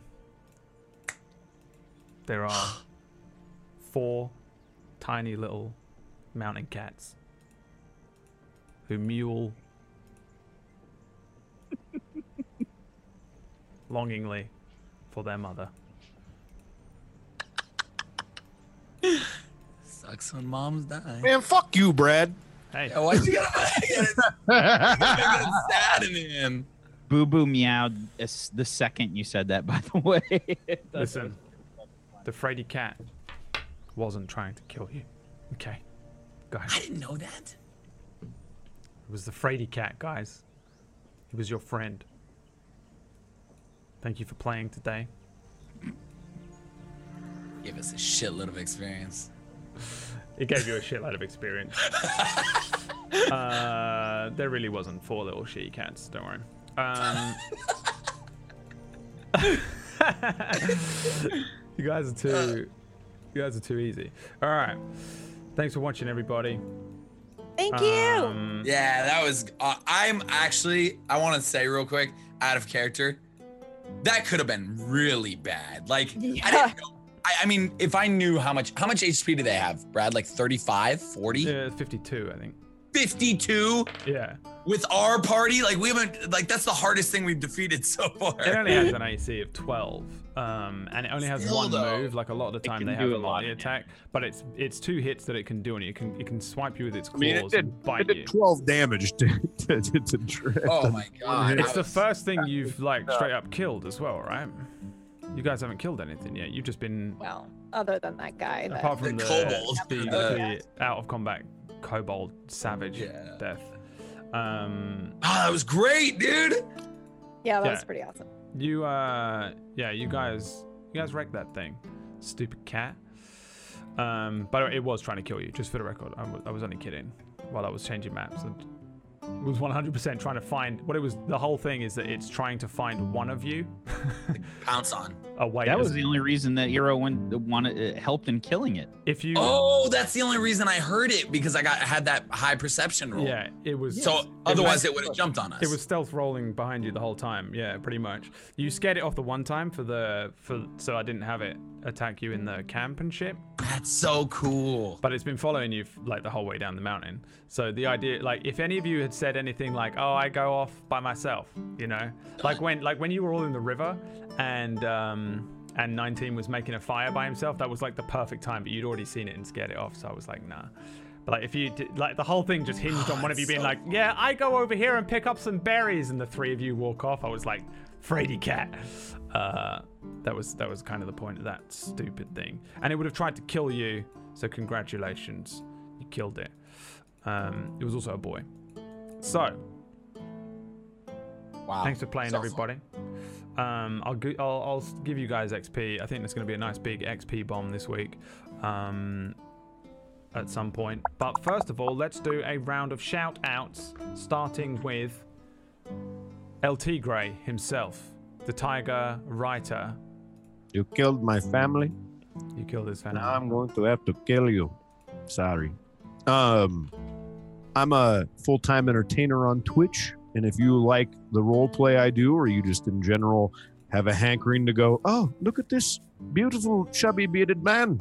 Well, I'm going to be streaming some more literally right after this show on my channel if you want to come over. We're actually going to be playing Dead by Daylight tonight because it's what got voted for, because I didn't know what to play, so I did a vote.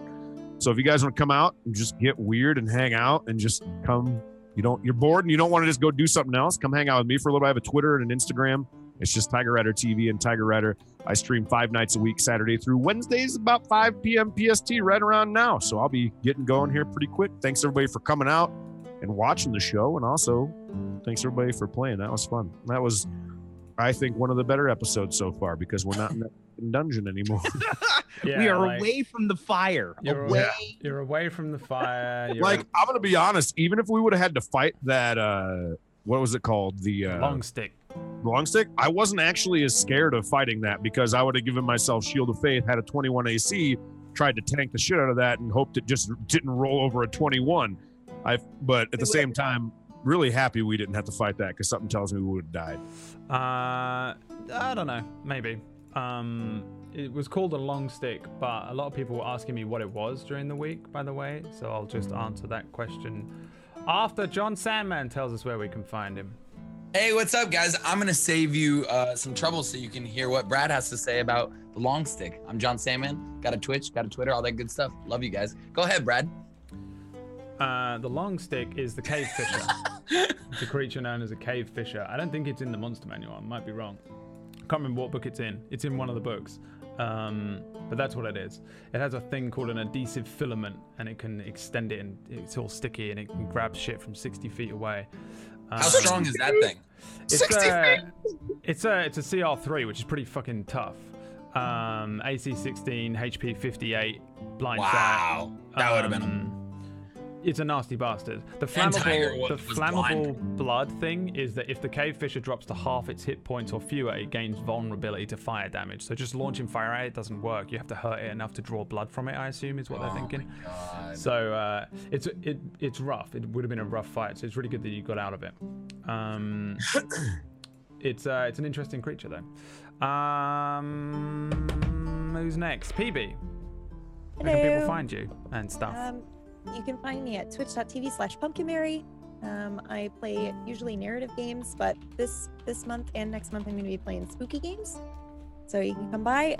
You can also check out the podcast that I run at deepdivecast.com.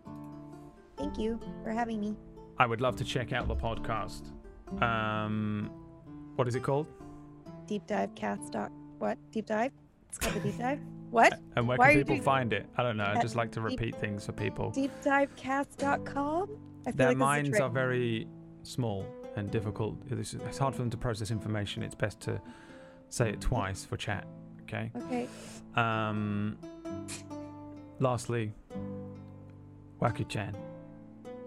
What's up, everybody? Thank you so much for watching. I'm Wax Steven. Normally, I'm the DM of Doom, but for this game, I get to be a player, which is great. It's zero work, and plus, it has the added benefit of making Brad do work, which I love doing. I think that's the best.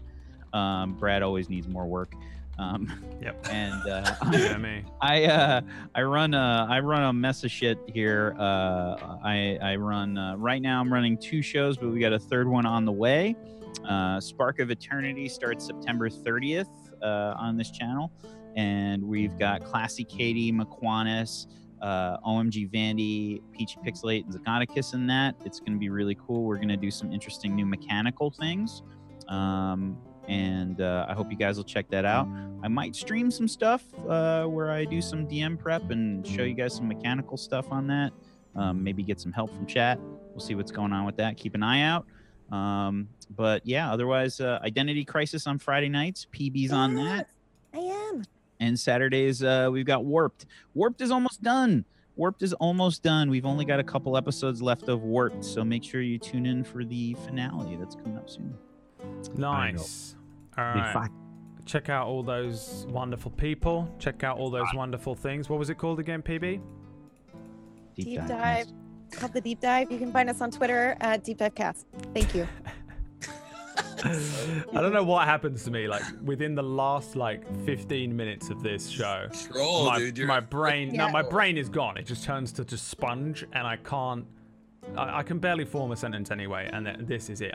My brain lets go. It's like, okay, that's the end, and it just goes, and we're done. And I'm like, and no. That's why we just say bye bye. We're still live. Bye. Thanks for watching, everybody. We'll see you next time. Whack out. I can't do that because I have to click. Get rin.